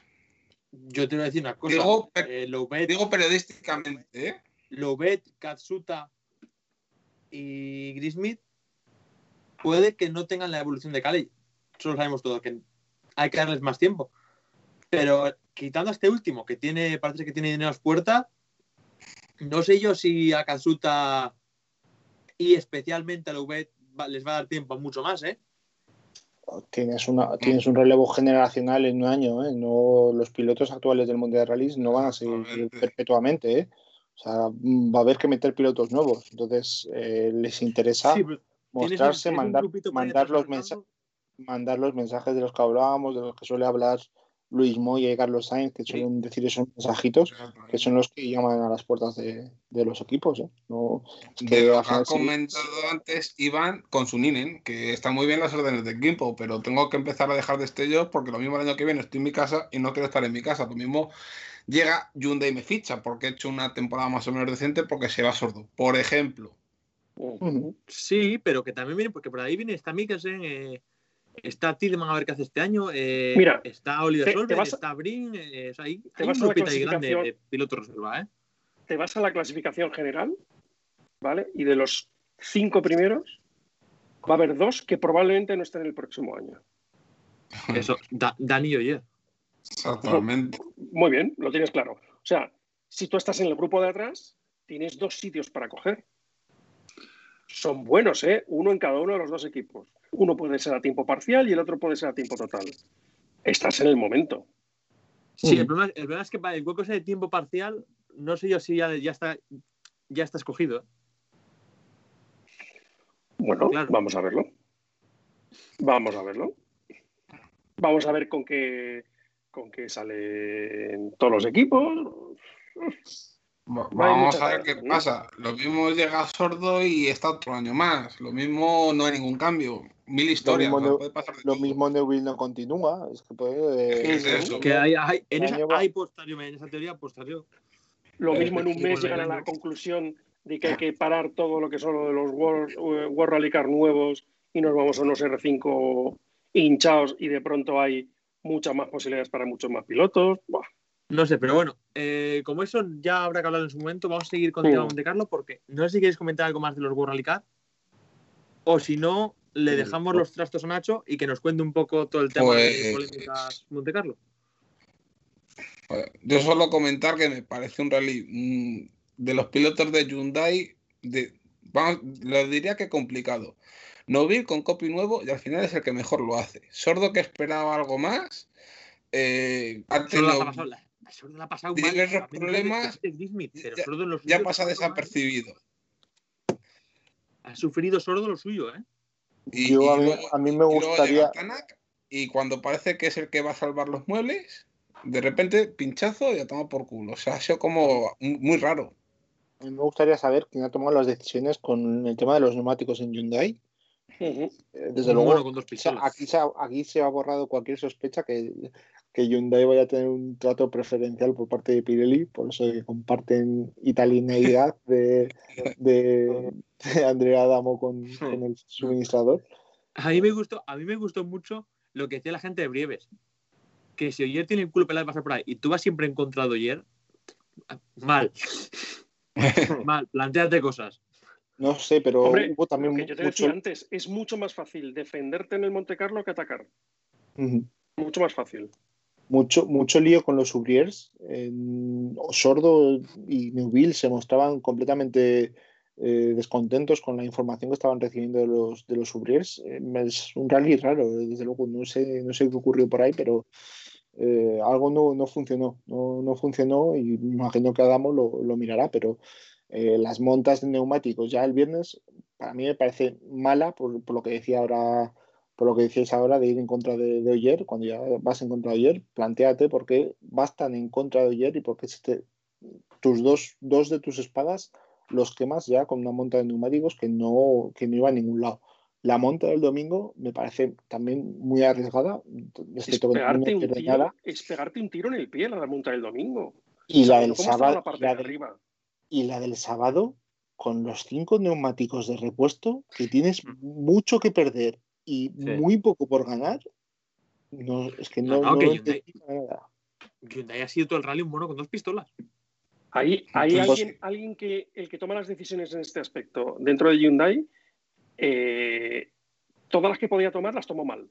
No, no, Sí, el, que toma las decisiones en Hyundai es más, es más fan de Toy- es más fan de Toyota que Tommy McKinney. Es un rally que se le ha dado mal. Eh, el, el viernes por la tarde arriesgaron, por ejemplo, montando, eh, creo que fueron todos nieve sin clavo y bueno, no le salió tan mal, pero es que después el resto de decisiones que a- en alguno de los pilotos eh, fallaron. En el caso de Newville y Sordo, yo creo que se vieron muy condicionados en todo momento por, por, por- ya por la monta del viernes por la mañana. Yo creo que ya les terminó de matar. En el caso de Sordo, ya con cuarenta y pico segundos que llegaba a esa, a esa jornada del viernes, pues encima acumulas todavía más y te plantas en el sábado con dos minutos perdidos, pues eh, tu rally ha acabado ahí. Es que no hay mucho más que, mucho más que hacer. Bueno, dicho lo cual, ahora sí que sí, Nacho, cuéntanos qué pasó con el tema sanciones. Bueno, yo vamos a ver, hay tres grandes grupos de sanciones. Uno que es por el tema de ropa inífuga, cascos apretados, o sea, cascos eh, atados, sin atar, etcétera. Yo ahí eh, he tenido alguna charla con alguien. eh, joder, yo cuando era, eh, cuando he hecho de, comisario de ruta y me, tocaba dar salidas en los tramos, en el minuto previo, aquí tienen tres minutos, tres minutos. Eh, comprobaba si los cascos estaban, atados y si llevaban el, los arneses atados. Mm, se te puede olvidar, pero es que en el mismo tramo hubo cuatro que se les olvidó. Eh, Estamos hablando de Oyer, del barrio, Videgue y Emanuel Gigú, Gigú o Gigú. Vale. o Obviando los dos últimos, que ni fu ni fa. Hay dos tíos ahí, que son Oyer y del barrio, que tienen el culo peladísimo de correr el mundial. ¿Vale? ¿Hay alguna posibilidad de que se les haya soltado en mitad del tramo? No. No, se les ha olvidado ponerlo, porque es un pasador, no se les ha soltado. Mm, ¿Por algún defecto del casco o lo que sea? Te aseguro, te aseguro yo que un, un casco No. y los cierres que hay no se sueltan. O sea, No se suelta. No, no. Es que se les ha a olvidado. mí que se te olvida apretarte el casco, tío. Es cierto, es cierto que todos estrenaban, creo que prácticamente la mayoría de los pilotos de World Rally Car han estrenado tipo de casco, yo creo que es suministrador de, de casco, yo creo que todos han cambiado con- a- al mismo suministrador, no sé si es estilo o no sé cuál es. No, yo, yo creo que todos son Bell, ¿no? Bell, creo que son Bell. Y solo, y solo Tanak sigue con estilo o algo así. Pero al final Casco, lo- casco nuevo, casco nuevo, como me estáis contando, que, que no hay algún No. defecto Mira, ¿verdad? no. que genere. o sea, que estamos hablando de del barrio de Oyer, que son dos tíos. no que- porque que cuentas, cuentas con las onboards, eh, Alejandro. Claro. Tú, puedes revisar están- perfectamente. tú puedes- Hombre, claro que lo, lo habrán comprobado. Y los, y lo- y los equipos cuando han ido a, a alegar después de las, de las penalizaciones o de las sanciones, habrán obviamente habrán revisado cómo se han sentado los pilotos y, si lo llevan abrochado o no lo llevan abrochado. De Eso hecho, es- eso es Por eso te quería decir, porque Camili también le metieron en dos ocasiones dos multas de 200 euros. En este caso por llevar el sotocasco por fuera del, del mono. del mono. Y pone en los, eh, en los estos que estaba comprobado en el control stop. Es decir, eh, se supone que al control stop también tienen que llegar con el puesto. ¿vale? Con lo cual ya había un comisario de ruta en el control comprobándolo. Yo para mí, Vale. había gente que decía que tenían que ser los comisarios técnicos los que lo tienen que hacer, pero yo... Pero Nacho, eh, del dime. control stop a la salida hay una distancia. Si en el control stop ya está todo comprobado, eh, ¿por qué antes de la A eso salida? iba yo. Ya sabemos que han salido con el vale. Ya me habéis dicho, sí o que sí o sí han salido con el quitado. ¿Por Han salido con el quitado? O sea, ¿quién ha fallado ahí para que, se- para que Carlos del Barrio y Oyer hayan podido salir con el, con el casco desabrochado? Yo ahí os doy mi opinión. Desde mi opinión, el comisario que da la salida. Mira, eh, eh, estoy seguro de que esta situación en 12 rallies del Mundial, con casi 100 inscritos eh, por prueba, se sucede, ah, quieras o no, decenas de veces. Solo que con el pollo que se montó en redes sociales, con ver a Oyer con el casco desabrochado y algunos que pedían prácticamente la, la exclusión del campeonato de, de Sebastián Oyer por, por llevarlo desabrochado, Que pues le corten la cabeza casi. tío. Claro.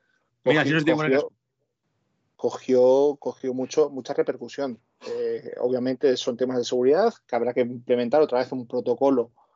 Eh, seguramente que pues, el que llegue al control horario sin el puesto, pues que reciba la sanción de 400 euros, pero que no salga al tramo con el desabrochado. ¿sabes?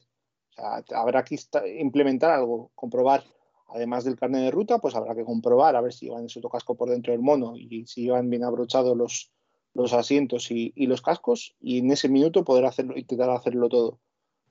Pero está claro que mm, hay que hacer algo para que los pilotos y los copilotos no salgan con el desabrochado. Aunque le tengas que sancionar porque han llegado al control eh, con ellos mal puestos, que se supone que ahí ya tenían que llevarlos bien puestos. Pues bueno, pues se implementa un protocolo por el que el que llega al control horario con el casco mal abrochado, sin los guantes puestos, con los eh, cinturones mal abrochados o, o lo que sea, pues se lleva 400 euros de multa, 200 euros de multa.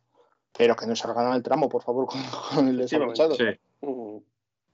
Pero claro, la gente empezó a recular cuando ya no era solo ayer, sino que también era del Claro. barrio. Sí. El copiloto de Newville era como, ¿qué pasa? ¿Echamos a los tres? Porque esto es echar al equipo completo. Claro. Había, había gente que me recordaba lo que pasó en el Rally de Japón en 2006 con Dani Sordo, que Sí, llevaba pero era los diferente, cinturones, claro, los cinturones, los cinturones mal abrochados después de haber parado a atender a, a Compank eh, después de un accidente Sí. del argentino. eh, me recordó que habían excluido a Sordo en, aquel, en aquella situación por, por llevar los cinturones mal abrochados. Porque Uf, pidió también te digo, el no sé. No, no creo que llevar un casco desabrochado a nivel de seguridad sea mucho menos grave, ¿eh? Sí, pero Bueno. es, lo que dice, es lo que dice Nacho, es que eran varios pilotos, varios copilotos. No, sí, sí, que la limpia hubiera sido Sí. grande, sí. Pero lo Pero de, sordo en Japón era muy diferente. Y aparte, eso últimamente ha pasado muchísimo. Lo hablábamos tú y yo, Iván, en, en. Twitter, que de hecho hace un par de años le pasó a Tanak en el, en el propio Monte Carlo, que pinchó una rueda, se, bajó a- se bajaron a cambiar la rueda y Tanak reanudó la marcha con- cuando Martin todavía no llevaba el abrochado el cinturón de seguridad. Y, y me, me acuerdo en ese momento estar viendo la, la retransmisión y yo pensando, lo van a sancionar. Y al final no pasó absolutamente nada. Y, y bueno, que eso ha pasado un montón de veces y, y no sé, yo la gente que pedía en Twitter que, que prácticamente que, que lo ahorcaran allí en medio, yo, yo- yo- yo estaba flipando, la verdad. Pero porque, pero, joder. Pero eso, es la- eso es porque quieren ver perder a Oyer. Joder. Ya, bueno. Bueno, pues que pierda, que pierda en el tramo, tío. Es- Sí. al final, al final tenemos que tener en cuenta que es una decisión que toman obviamente los comisarios deportivos, que no obtiene ventaja, que Sí, no está es. perjudicando a terceros, porque es en el caso de Oyer Y que es los comisarios tampoco, y que los comisarios tampoco pueden ser excesivamente duros porque también tienen parte de error sus compañeros. Sí, sí, sin lugar a dudas. Para mí, sin lugar a dudas. Claro, porque Entonces- igual, igual estos 400 euros tienen que caer, pero es que igual el comisario que les ha dejado salir no tiene que estar más en todo el año en el mundial. Porque curiosamente todos son en el mismo tramo. Eso, claro, es lo que dice Nacho. Esto es o tema de protocolo o alguien se salta algo o Mm. al- algo hay que hacer para que no vuelva a ocurrir esta situación. Obviamente, esto alguien es, se estaba de- haciendo selfies en vez de comprobarlo. Esto es un toque de atención, obviamente, a los pilotos para que no se les vuelva a olvidar. pero está claro que, que es un tema de seguridad y es, es grave y es a tener en cuenta durante el, el resto del año y seguramente, pues lo que digo yo, que no se vuelva a repetir, porque eh, seamos sinceros, eh, no hubiera sido lógico que hubieran excluido tres eh, equipos completamente, a Mm. Sordo, a Newell y a Oyer, o sea, el escándalo que se monta por, por, por eso, entonces pues tiene que ser el propio campeonato, la propia disciplina la que ponga eh, medidas para evitar que esto ocurra. A ver, Sí. ese comisario yo Y creo que- que está en casa viendo, viéndolo live bien. ¿eh? Y que sobre todo que en temas de seguridad que no hay que... Sí. Es que no, no se te puede escapar algo así. Sí. De hecho, lo hablábamos hace un, hace un ratito, bueno, perdón, lo hablaremos mañana. En el- en la- Viernes, Sí, viernes, que el, que el tema de la seguridad es, es muy importante. Como decíamos del tema del Dakar, que no puedes dejar que un piloto corra cuando ha perdido la- el conocimiento y tal y cual. También te digo, Jesús, puedes decir, puedes decir todo porque es que me acabo de dar cuenta que, estaba, que en el, el inicio del programa me he hecho el interesante y sin embargo en, en Instagram he puesto una story mencionando al invitado. O sea, quiero decir, Joder, macho. Bueno, Mira, hay una cosa, con lo del casco hay una cosa también importante. Eh, hace unos años, esto que no suene mal, ¿vale? Porque todo lo que es tema de seguridad es importante. Pero hace unos años hubiese tenido bastante más trascendencia y no hubieran llevado el casco bien abrochado. Pero desde por que han Hans. introducido el Hans, Y le sujeta. Claro, el Hans es una parte que va, a- que va puesta en tu cuerpo y que sujeta el, el casco. No y además, tiene, el Nacho, y además no utilizan, al- utilizan el Hans ese al pecho, que va más atado todavía. Sí, entonces ahí ya tenemos que empezar a ver, es como, joder, es que si, si al comisario o a quien sea se fue con los eh, cascos sin atar, es que igual no tenían atados el Hans. Entonces ya eh, ahí ya empezamos a tener más problemas. ¿no? Es que Sí. si no llevan atado el Hans, a ver, si es el Hans híbrido, es muy raro que no le lleves atado porque le llevas casi le llevas en el cuerpo. Bueno, habría, habría, que hacer, habría, habría que hacer un estudio de si con el casco desabrochado la función del Hans es la misma. Ahí ya no me, yo no me voy a meter porque no tengo datos ni, ni he mirado estudios, pero eh, no me voy, yo desde luego no me metería más embolados que No. esto lo es, que- esto como que todo hemos sistema de seguridad. Si tienen que ir los dos, es que porque los dos se compenetran y funcionan los dos compenetrándose. Sí, Nah, es que, como- oye, que- es como que- y el que- año- que- el año pasado cuando fue la vale. el año pasado cuando fue el accidente este del Citroën C2 en Francia, que, que acabó volando no sé cuántos metros y cayendo sobre el techo, que había gente que decía, esto es la razón por la que los coches de calle tienen que llevar jaulas de seguridad, no sé Sí, qué, no sé Es que al final, si no llevas casco, la jaula de seguridad la es, jaula no te vale. es- es una trampa mortal prácticamente. O sea, Sí, claro, si te pega, una- si te pega un viaje una de las barras Tienes- en la cabeza, claro que te mata. tienes seguramente más opciones de salir vivo sin casco con un coche de turismo normal por las pruebas que realizan en los pilares B y demás de resistencia que Sí. llevan una jaula de seguridad. Entonces, pues bueno, esto hay que, habría que remitirse a estudios te, pega un barrazo en la, te pega un barrazo de esos en la cabeza y te deja, y te deja tonto para toda la vida. ¿eh? Sí, lo cuentas. Bueno, pasamos, pasamos luego al tema Tanak. ¿Vale? Así ya, ya hemos visto lo de los cascos. Tanak. eh, bueno, él han metido un coscorrón importante. ¿Mm? El Tanak lleva ya varios coscorrones importantes. Tanak está al límite de leche. Eh, a temas sanciones, ¿eh? Ninguna broma. a, a Tanak no le han echado en esta carrera, eh, o sea, no le han puesto una carrera de sanción, lo voy a decir con todas las palabras, de puto milagro. Porque el año pasado, en una de estas tácticas que hizo, no me acuerdo, tengo, ya sabéis que mi memoria con mi edad ya, ya empieza a ir mal, ¿vale? No es lo único que va mal, pero ya empieza a ir mal. Pero eh, eh, hubo una Power Stage en la que salió y se quedó esperando con el coche parado En Cerdeña el año pasado, en, en uno de los últimos rallies, no me acuerdo, por eso no quiero decirlo y tal. Y que posteriormente la FIA le, le dijo que eso no se podía hacer. Tú no puedes parar el coche por muy bien estacionado que esté, un coche en competición en el tramo, sin salir a señalizarlo y sin salir a decir si está ok o sos, ¿vale?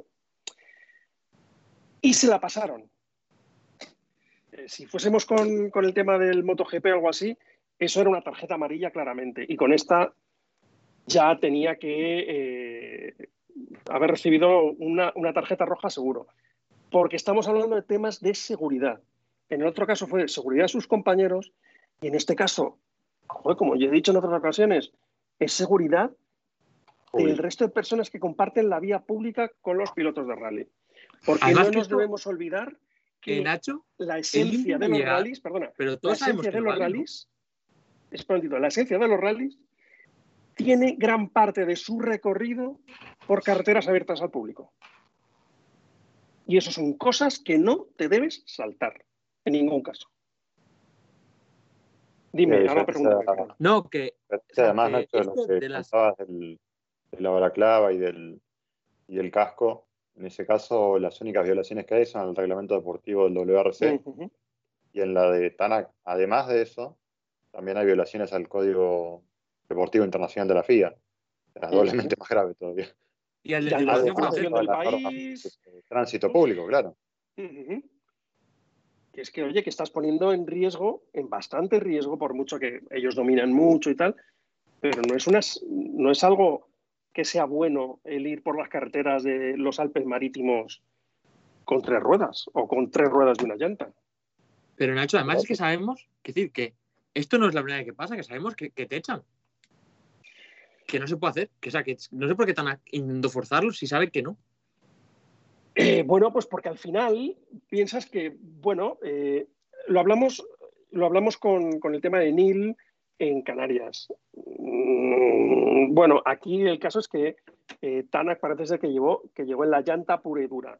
Y Neil todavía tenía caucho por encima y tal. En cualquier caso, ya lo están especificando y lo llevan especificando tiempo. Señores, tienen que estar las cuatro ruedas en funcionamiento, rotando, con goma. Eh, si no, no puedes hacer recorrido por, el, por la carretera abierta. No puedes.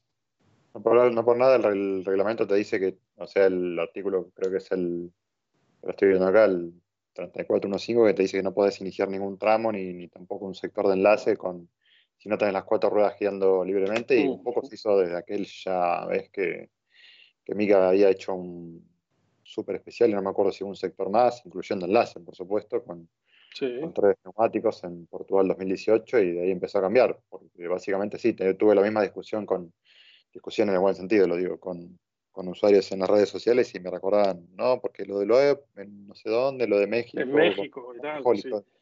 Y, Claro, pero claro, vamos o sea, tenés un cambio reglamentario desde 2018 y se supone que desde ahí en más tenés un, un antecedente de cuál partir. El tema es que acá eh, la FIA está como, o sea, en lo que dice el comunicado, obvio, o sea, estoy tratando de, apelar a la memoria, pero creo que en la parte en la que ellos dicen que no, como que la sanción se atenúa, ellos se apoyan en que el evento tenía, o sea, sus normas extraordinarias por el tema de que no, no iba a haber, eh, que en principio cualquier auto que, viole ese, punto reglamentario de los cuatro neumáticos se tiene que considerar automáticamente abandonado, pero al mismo tiempo ellos decían no, bueno, pero Monte Carlo tenía esta norma de que de sábado a domingo no se podía hacer una reanudación para cualquier auto que abandonara, etcétera, etcétera, entonces, bueno, son circunstancias extra- extraordinarias de este rally, no lo vamos a tomar como antecedente.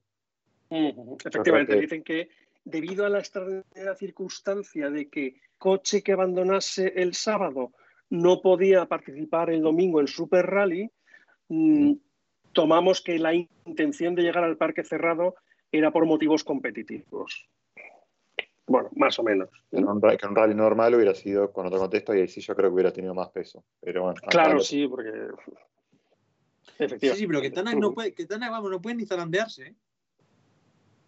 No, no, no, no. muy Tanak, al límite. Tanak está ahora mismo que, que como alguna tontería más le, le meten una prueba, pero vamos, sin, sin dudarlo, ¿eh? Es que tiene ahora Para- 11, para 11 mí- meses y 7 días que lo van a tener Para mí, vigilado, no además de lo de... para mí no es solo responsabilidad del piloto, sino responsabilidad del equipo. El equipo sabía la- las condiciones en las que estaba Tanak, eh, sabía que había montado en el tramo la, la rueda o la llanta que estaba afectada del tramo anterior para tratar de salvaguardar, salvaguardar el, el neumático pinchado. Llega con algo de, de goma, por lo menos al control horario, que ha dicho antes eh, Nacho que, que, igual era la diferencia entre, entre Neil y, y Ott. Ott llega con goma en el neumático, pero es que llega el neumático completamente pinchado. Se nota la diferencia de alturas. El, llegan a la asistencia con algo de goma. El propio Tanak dice en, en, redes sociales, bueno, hemos llegado con algo de goma, pero no lo suficiente para que sea considerado que hemos llegado con las cuatro ruedas, no sé qué, no sé cuántos. Eh, lo que decíamos antes, es, un, es estás contraveniendo al final el, la normativa de tráfico. Eh, esto en el pasado eh, lo decidía si te paraba la policía, pues, como a Gronholm en, en, Gran Bretaña en 2003, creo recordar, y te dice que no puedes continuar porque lleva la rueda no sé qué, pues te lo comes. Eh, uh -huh. Pero, y la gente que saca el tema de, de Loeb y Elena, por ejemplo, en el Acrópolis 2006, que, que, iban perdiendo prácticamente trozos de llanta por la carretera en tráfico abierto, o el tema de México cuando iba Elena colgado de la puerta, son, son otros tiempos. Al final se han implementado normas a partir de entonces para que no se volvieran a repetir imágenes de este tipo.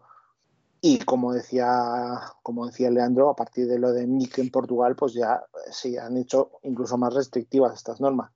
Entonces, pues bueno, eh, claro que se, hace, se atenta un poco contra ese espíritu de competitivo, de llegar por encima de todo y todo esto.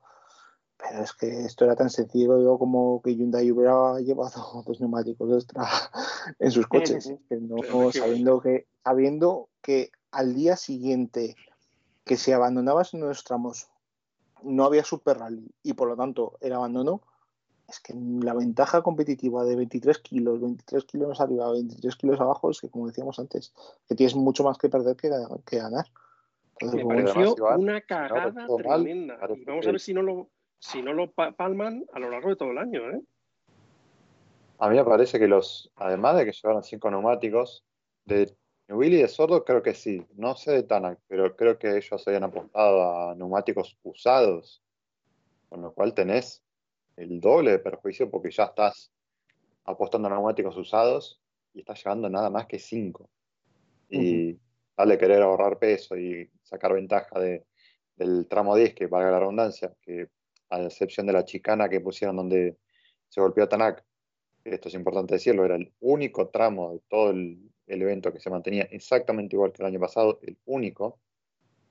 Eh, es una apuesta, pero te jugás todo y más allá. Sí, sí.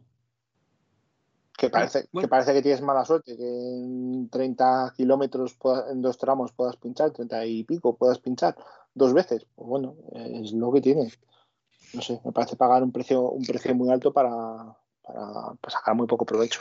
Son estas, la gran pregunta que hay ahora es tonterías que Oyer, que, que Oyer no comete. Uh -huh. Ahora, ya, queda Oyer no se lo ocurre contigo, no que, Más que Oyer, los Toyota clonaron todo la misma, casi la misma estrategia en todo el fin de semana. O sea, hay una diferencia de equipo, como, como lo dije Juan, de hecho el, en el fin de semana le estaban poniendo el micrófono a Damo y él decía, o sea, acá se equivocó la gente que escoge los neumáticos, pero bueno, sigue siendo una persona que está bajo mi autoridad, así que yo también me, me hago cargo. O sea, es, es un todo, es un tema de equipo más que de, piloto. Y ahí, y ahí, por ejemplo, la bala tiene mucho que ver, porque seguro que él pensó, se pone en, en situación y dice, joder, la de Monte Carlos que he palmado por no poner la misma rueda que A ver, chicos, reunión, todos lo que diga el franchute, ¿vale? Todos. Ostras, más debe, o menos, debe, ¿no? Debió ser así. Debe ser, debe ser, la victoria de ayer que más ha celebrado las balas en su vida. ¿eh? Sí, la, la, verdad es que la celebración estaba como un poco de todo. Como, aunque más, más, bien yo creo que la celebración de empiezo como en pie. Tampoco tiene mucha es opción, ¿no? Imaginaos a los técnicos de Roas entrando a la sede de Toyota. Yari, ¿qué hacemos? No, mira, ¿ves a ese? Sí, por lo que digo. Es, que es curioso porque en las declaraciones de, de la bala o sea, no es, son las declaraciones de un jefe de equipo. Sigue hablando como, sigue hablando como piloto, se sigue metiendo, sigue hablando. Que, tiene sigue que rodarse un poco. Sigue hablando de, de, experiencias, sigue hablando de experiencias propias, de, de sí. que hubiera, sigue siendo él el protagonista, queriendo ser el protagonista, ¿no? Cambiará el chip, obviamente, porque es muy Va en un quinto ¿no? Toyota, pero sin tiempos. Iván, Iván que, que nosotros llevamos aquí cuatro años de podcast y hemos hablado de Toyota, de, de las balas como piloto, tío. Joder, deja de darle tiempo. Sí, bueno, pero me, me acaban, de, acaban, de, bajar del auto. Me acaban de bajar sí, del auto y en toda entrevista él siempre sí. te dice que, que tenía ganas de seguir corriendo y que donde le den la oportunidad de sacar el Celica sale y corre porque son, Y esa es otra. Que Va a es correr ahora, es es que Claro. es un quemado de esto y va, a- va a seguir corriendo. Le veo Sí, sí, ya, Sí, ya ha sí. confirmado. Como dice, como dice Jesús, ya ha confirmado que va a correr con un Celica. En Sí. Creo que era en febrero, en una cita. el que tiene él, ¿no? El Eh, que utiliza Internal. siempre. Supongo.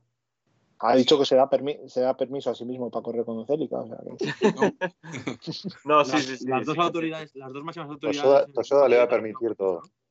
Sí. sí. Bueno, eh, algo más de mi Car, vamos con Mikkelsen. Me quedé, nos un poco las- la- los famosos cortes, ya que estábamos con las, las partes de sanciones, con el tramo 4-7. El viernes. Efectivamente. que me tomé el trabajo de contarlos, fueron 26 las sanciones. 26, ahí está. Tenemos, en el tramo 4 tenemos a Louet, Solo, Arbulacia, Camilí, Rosel, Bonato, Abrin. En el tramo 7, Sordo, Newell, Tanak. Y en las dos pasadas, que recordemos, de los World Rally Car lo hicieron todos, pero de los Rally 2 solamente fueron dos coches. Eh, o sea, que incurrieron dos veces, fueron Greensmith, Robampera, Mikkelsen y formó. Además, de que en el tramo 4 hubo todo un grupo de, de vehículos entre tracción simple, integral, etcétera, que son 2, 4, 6, 8, 10, cerca de 12 más o menos. En total te llegan a 26. Lo que, hay, Eh, lo que hay que ver es si el coche cero, el doble cero y los de la caravana no hicieron también el recorte. ese. Hombre, Ocon pilló, pilló recto por ahí y ya dijo, vamos a- Seguro.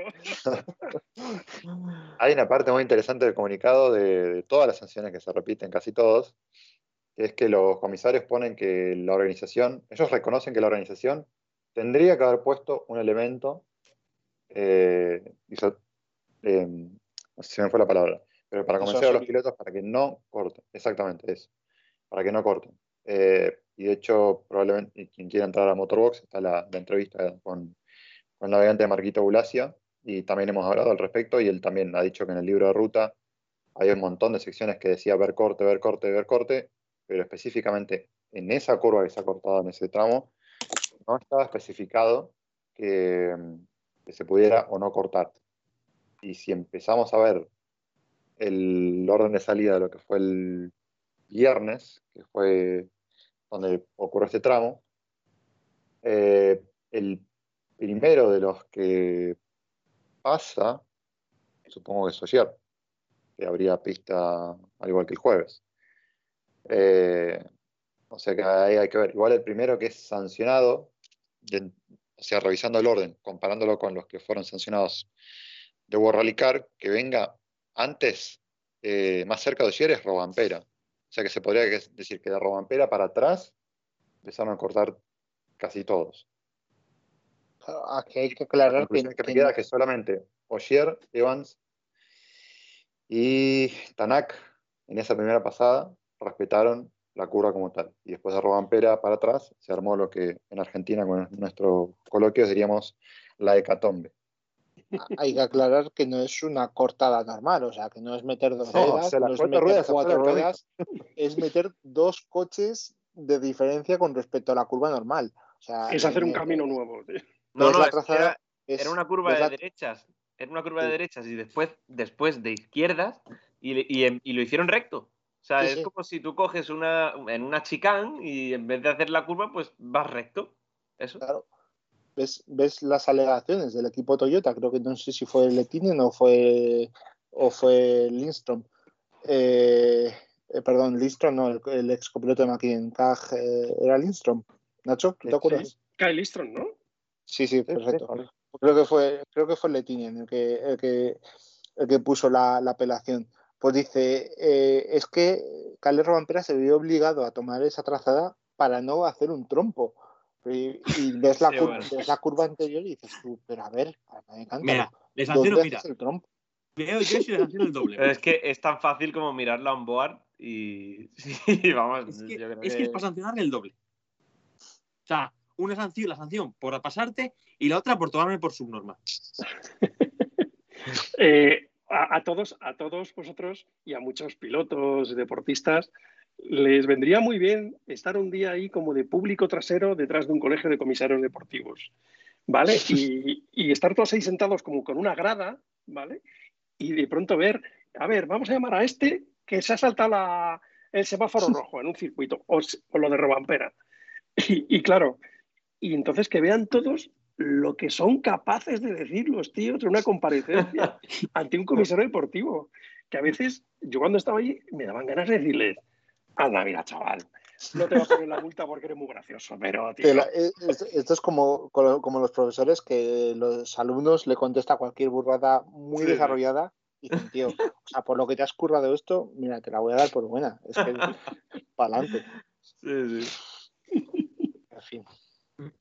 Bueno, ahora ya cerrado esto, eh, Leandro, cuéntame un poco por Ricardo, sin- a ver qué también, que, ah, claro, como has entrevistado al copy de Bulacia, que ya colgaremos por ahí también la entrevista, pues cuéntanos un poco todo, cómo ha ido todo por la segunda categoría del Mundial.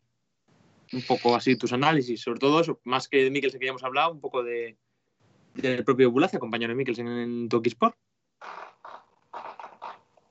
Bueno, básicamente el análisis creo que es, si no más sencillo que en el WRC, está muy cerca porque tuvimos a, a Mikkelsen dominando prácticamente todo el evento, creo que ganó 8 de los 15 tramos que pudieron disputar, 14 si contamos el, el 7 que se canceló para, de, formó para atrás. Eh, un Mikkelsen que ahora no tengo acá los, los- tenía los nombres de los de los superior, pero ahora no, no los encuentro. Eran bastante difíciles de pronunciar igual. Eh, él los elogió durante todo el fin de semana eh, por la información que le dieron y la verdad que él claramente decía que le hacían prácticamente toda la, tarea más fácil.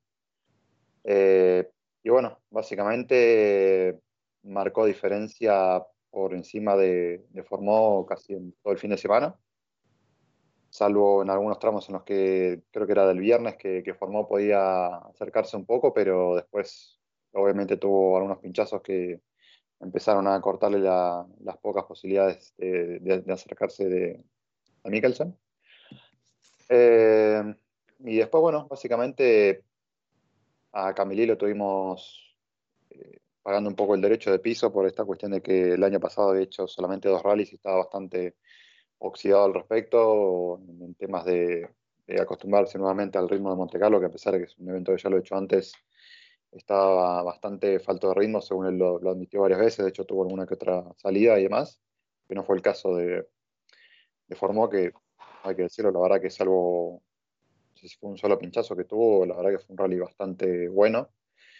Eh, Camilí, todo lo contrario, o sea, tuvo que trabajar bastante el tema de, de acostumbrarse de vuelta a un auto que está actualizado, a un ritmo de manejo, eh, a las condiciones de- del camino. Eh, supongo que él estaría más acostumbrado probablemente también más a Michelin que a, que a Pirelli, probablemente, o no.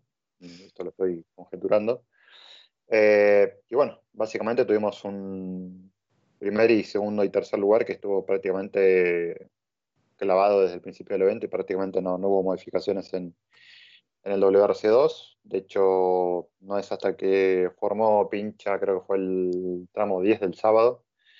Eh, me parece que en la, en las primeras curvas. Dice que se desconcentró siguiendo otras líneas de otros pilotos y le pega una piedra y tiene que hacer casi todo el tramo eh, en llanta con ese neumático y es donde pierde creo que un minuto, si no más. Eh, y es también un poco ahí donde se quiebra un poco el, el ritmo de la categoría, porque a partir de ahí Mikkelsen empieza a gestionar un poco el, el ritmo, empieza a darle protagonismo a todos los demás, empiezan a llegar los, de a poco los scratches de, de Formó y de, de, de Camilí que hacían en falta los, los tramos anteriores y que obviamente Mikkelsen no, no le dejaba ni el más mínimo margen. Eh, y además también daba paso a que se empezaran a destacar pilotos de, del WRC2 que habían competido sin prioridad, como Gracin, eh, también, que tenía tiempos estratosféricos en algunos casos, metiéndose en top 5 hasta con los WRC. Eh, que terminaba sexto en el Power Stage, eh, unos tiempos de locos. Pero bueno, también, puedo decir, venía un poco por el ritmo más, más relajado de, de Mikkelsen, que tenía un montón de ventaja para, para, para gestionar el, tema de la victoria. Eh, y bueno, con respecto a Bulacia, también, digamos, un rally de, aprendizaje. Si bien ellos habían tenido un poco una primera probada de lo que fue una experiencia similar, podríamos decir, en la etapa del sábado de Monza, no, no fue exactamente lo mismo, pero digamos fue una, primera toma de contacto con, con ese tipo de condición. Y la verdad que han hecho un rally bastante bueno, salvo creo que fue el sábado que tienen una, una ligera salida donde pierden algunos segundos, nada, nada importante, y después un tramo en el que, no, sí, perdón, el, tramo en el que se salen, eh, dañan apenas un, un, extremo de dirección, pero no pierden tanto tiempo, y después otro tramo, no sé si fue del viernes o del sábado, que tiene un pinchazo, pero también eh, pudieron recambiar el neumático bastante rápido y no, no hubo un, retraso muy importante. Pero bueno, claro, atrás teníamos a otros dos pilotos como Sean Johnston, que eh, debutaba en la categoría, no tenía tantos rallies acumulados sobre tracción integral, un Rally 2 o, un R5, llamémoslo como fuera.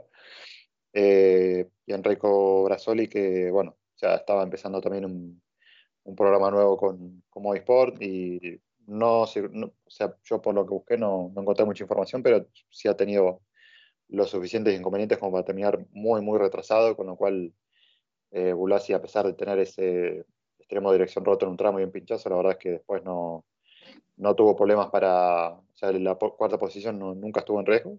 Y mm, después, la verdad que metieron tramos muy buenos. De hecho, se termina con el tercer mejor tiempo del WRC2, creo que fue en el tramo 10.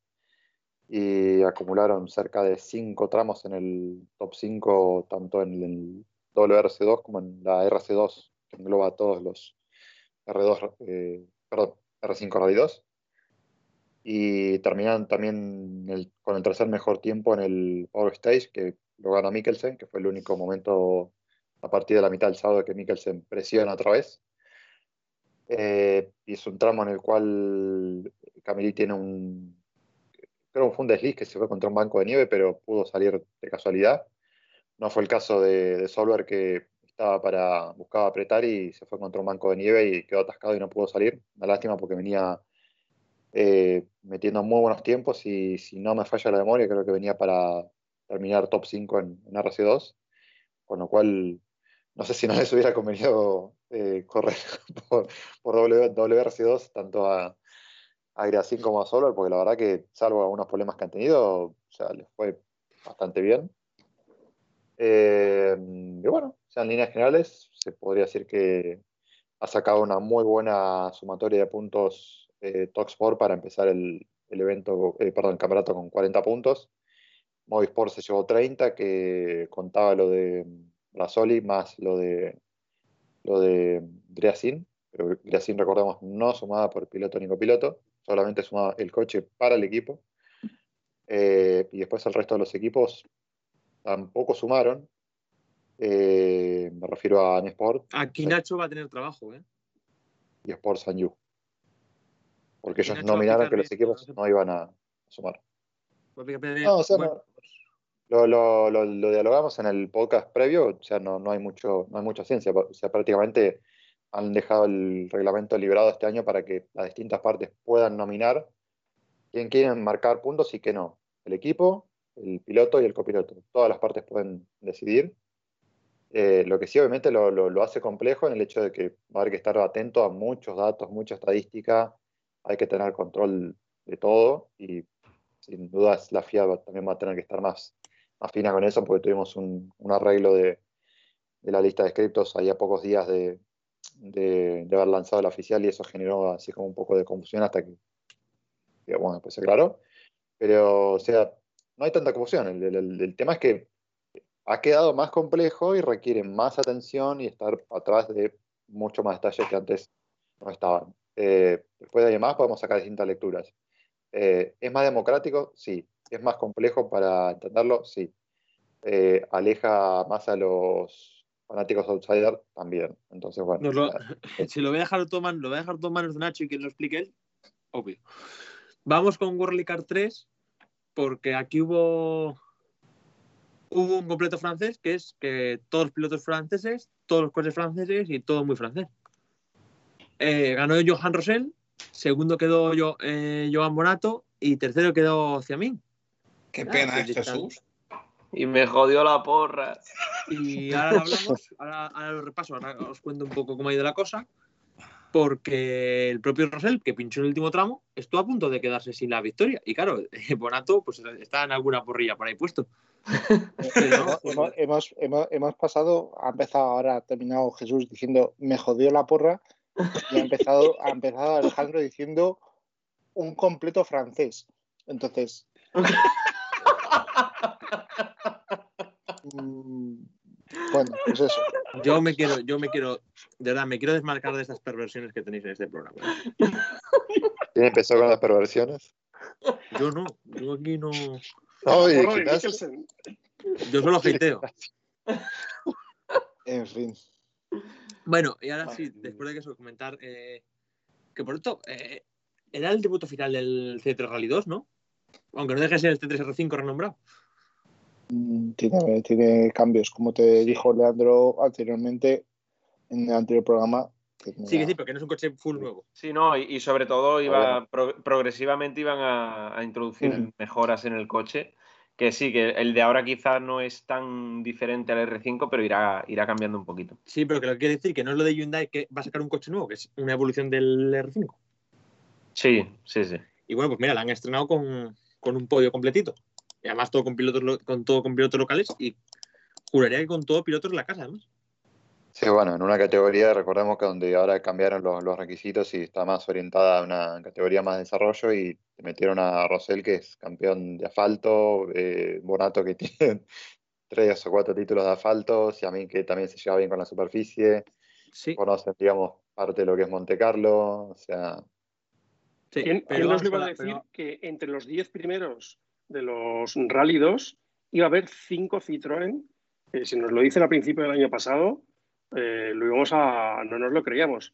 5 Citroën, eh, solo dos Skoda Fabia. es Monte. Carlo.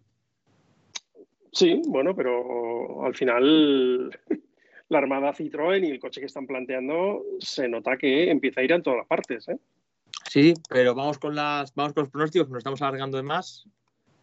Eh, bueno, este año hemos montado una tabla que la podéis ver en la web para ver, para, para intentar ser más justos. De hecho, la he montado yo eh, preguntando al resto de autoridades de este programa, o sea, conmigo mismo. Por lo cual, aceptar la posición exacta son tres puntos, acertar el podio un punto. Además, si aciertas todo el World Rally Car, son dos extra más. Y luego hay a World Rally Car 2, World Rally Car 3 y el Junior en caso de haya son un punto por acertar el piloto si queda en podio y tú no has, y no has puesto, o sea, decir, como solo ponemos el ganador, aciertas, o aciertas no, no aquí no hay término medio, y luego si, si aciertas los- la- todas las inferiores que haya, aquí siempre, siempre cuando haya más de dos inferiores, que siempre las va a haber, un puntito extra. En el europeo haré algo similar, pero bueno, de momento aquí hay que decir que Jesús metió el podio entero y luego además metió un encima metió un World Rally Car 2 a Mikkelsen, así que se quedó el mejor con 12 y ya luego eh, el segundo fue Leandro con 7 puntos, que no está mal, porque acertó, acertó la victoria de ayer, metió a Newville segundo, quedó tercero, y luego metió a Mikkelsen y a Rosell. Pero, Y, y ya, si- bueno, a partir, y luego a partir Y a son partir de ahí yo creo que ya mejor. A partir de ahí- pero- escucha, si- yo tengo dos si- puntos, Iván tiene cuatro, rally- está mal. en algún rally alguno acierta todas las posiciones de todas, yo creo que ahí se termina, ya se ha pasado el juego y se termina la porra, creo. ¿eh? Pues Jesús casi. O sea. Ahí yo creo que tendremos que, que Joder, parar creo- porque... creo que es- Creo que es la primera vez que gano algo, que gano algo en mi vida, tío. Estoy realmente orgulloso. A ver, a ver, a ver, este es el momento en el que te ha salido muy bien la primera y te relajas para la segunda y el resto de temporada son un Sí. horror. O sea, No, después, después sacaré un ce- cero en todos. que Pero mi, que, tempo- me quiten lo que mi temporada, que mi temporada no va a ser mejor, tampoco te creas. Pero No, pues, ah, de hecho, mira, Iván, eh, te has dicho que has quedado tú tercero con cuatro puntos, ahí estamos. pero claro, es que luego son, o sea, es que son unos descalabros. Yo tengo dos, Nacho tiene uno, eh, Dani tiene tres y Mario tiene dos como yo. O sea, es, es decir, quitando a, quitando a Leandro y Jesús, un descalabro de cuidado. ¿eh? Claro, Bueno, a ver, Eh, esto, no- esto es lo de la porra, ¿vale? Estos son los pronósticos, pero imaginaros yo que metí ahí unos euritos a, a algunos, a algunos pilotos, como por ejemplo, os voy a decir esas dos primeras. Ahí ya yo, sordo ganador del rally. El primer tramo. Triplazo. Ahí está. Ahí, ahí, ahí replicamos lo, de, lo del tramo 10 del sábado. Eh, se jugó en plan Hyundai y Jesús y yo fuimos en plan Toyota. Sí, se, sí. se pagaba muy bien, se pagaba muy bien un podio de Suninen. Claro, te imaginas en el primer tramo. Pero, es que claro, A lo seguro, a lo seguro apuesta cualquiera. Le metía tirando 10 canastas de fuera, euritos. desde fuera del campo, macho. Y claro, y lo estaba viendo en directo aquí con un amigo. Y joder, cuando se mete el ostión, yo, vaya primer tramo, por Dios, vaya primer tramo. Cogiste el papel de la apuesta Pues y yo lo justamente. rompiste para adentro, ala. Yo justamente cuando tuvo el accidente estaba limpiando la nieve, que todavía tenía nieve, y de repente oigo salida, no, como dijo el del castellano, porque estaba con mi padre, y se oye, croqueta de Sunir, le digo, no jodas, tramo, ¿Ya? ya. Y voy a verle y digo, a la leche, pues sí, es verdad, buena croqueta, sí. Y seguí a lo mío. Yo creo que estábamos to- yo creo que estábamos todos sufriendo, o sea, yo cuando, cuando le vi ya hacer la trazada y dije, madre mía, qué hostia se va a meter. Y ya cuando le vi, ya le vi volando, digo, en Dios". Empezamos Sí, pronto. sí, además, después, después de haber todos visto a, a Evans como, uy, uy, uy, uy, esa curvita, Sí, uy, sí, esa sí. curvita. Además, yo, creo que teníamos, yo por lo menos tuve el recuerdo de el año pasado en directo del ostión de Tanak El de Tanak, a mí también me vino a la cabeza. Sí, sí, sí. con la, con la onboard pinchada en directo y asistir al accidente, que no suele ser habitual el pillar justo al piloto que se accidenta Sí. eh, en, pleno, en pleno momento, pero me, me recordó la de Tanak, que también fue en directo y lo vimos desde la onboard y yo recuerdo que estaban eh, Bexy Williams y, y de Rally Guru, que no me acuerdo ahora del nombre, ¿cómo se llama? Porter. Eh, Bien, por- eso, Julian Porter. Más fácil el nombre que la ropa. Se quedaron, se quedaron sin palabras en aquel momento. Por cierto, Sí, sí. una de las cosas que me, ha, que me ha gustado mucho este fin de semana ha sido eh, Osber en los comentarios de, Sí, de, del WRC. sí, sí, está muy Que bien. por Bastante cierto, mejor, bastante que por mejor como piloto. Que por cierto ha anunciado que va a correr en World Championship 2 este año Cierto, sí, se lo anunciará pronto, dijo. Bueno, chicos, ¿algo más? Pues Eh, Que os echo no, de menos y que os quiero mucho. No, no, ya habéis para terminar, para o- otra cosa, última cosa, medio minuto. Eh, a M Sport le crecieron tanto los enanos que dos de los que les servían el catering eh, habían falsificado una prueba de PCR y les. Les- les Sí. Bueno, no solo, no solo a asistencia. mejor, ¿eh? Lo También a los, a Sí, los. Ah, a los del. Saint-Eloc y sí, sí. sí, eran Pero- varios equipos, sí. Tú imagínate Richard No, en ese tío. momento sin Suninen eh, abandonando. Formó que había perdido el, el- el este de, de cabeza por el pinchazo. Y encima le dicen, oye, hay que buscar un suministrador de catering porque eh, no tenemos que, que llevarnos a Son la... días, son días Y de encima- y trabajar al aire libre. Y Oye, encima trabajar al aire libre. como o peor estudiante. aún. Oye, Richard Millener, que nos vamos a tener que confinar a todo Sport, ¿vale? Porque habéis hecho contactos estrechos de estos tíos. Mm. ¿Mm? Pues te voy a decir, Pero- a cosa. a todo a esto- también, que sí, sí, a a Sumilin equipo Le y vamos le a quitas un buscar al problema. ¿eh? Y Escúchame, todo esto, Y, y y todo esto- también con la que se lió en el parque de asistencia también con el tema de la tormenta. ¿eh? Sí, sí. No, También, no. también. Tras todo esto, oye, Richard se- Millener, oye, Richard Millener, que está llamando Malcolm, que quiere que te pongas.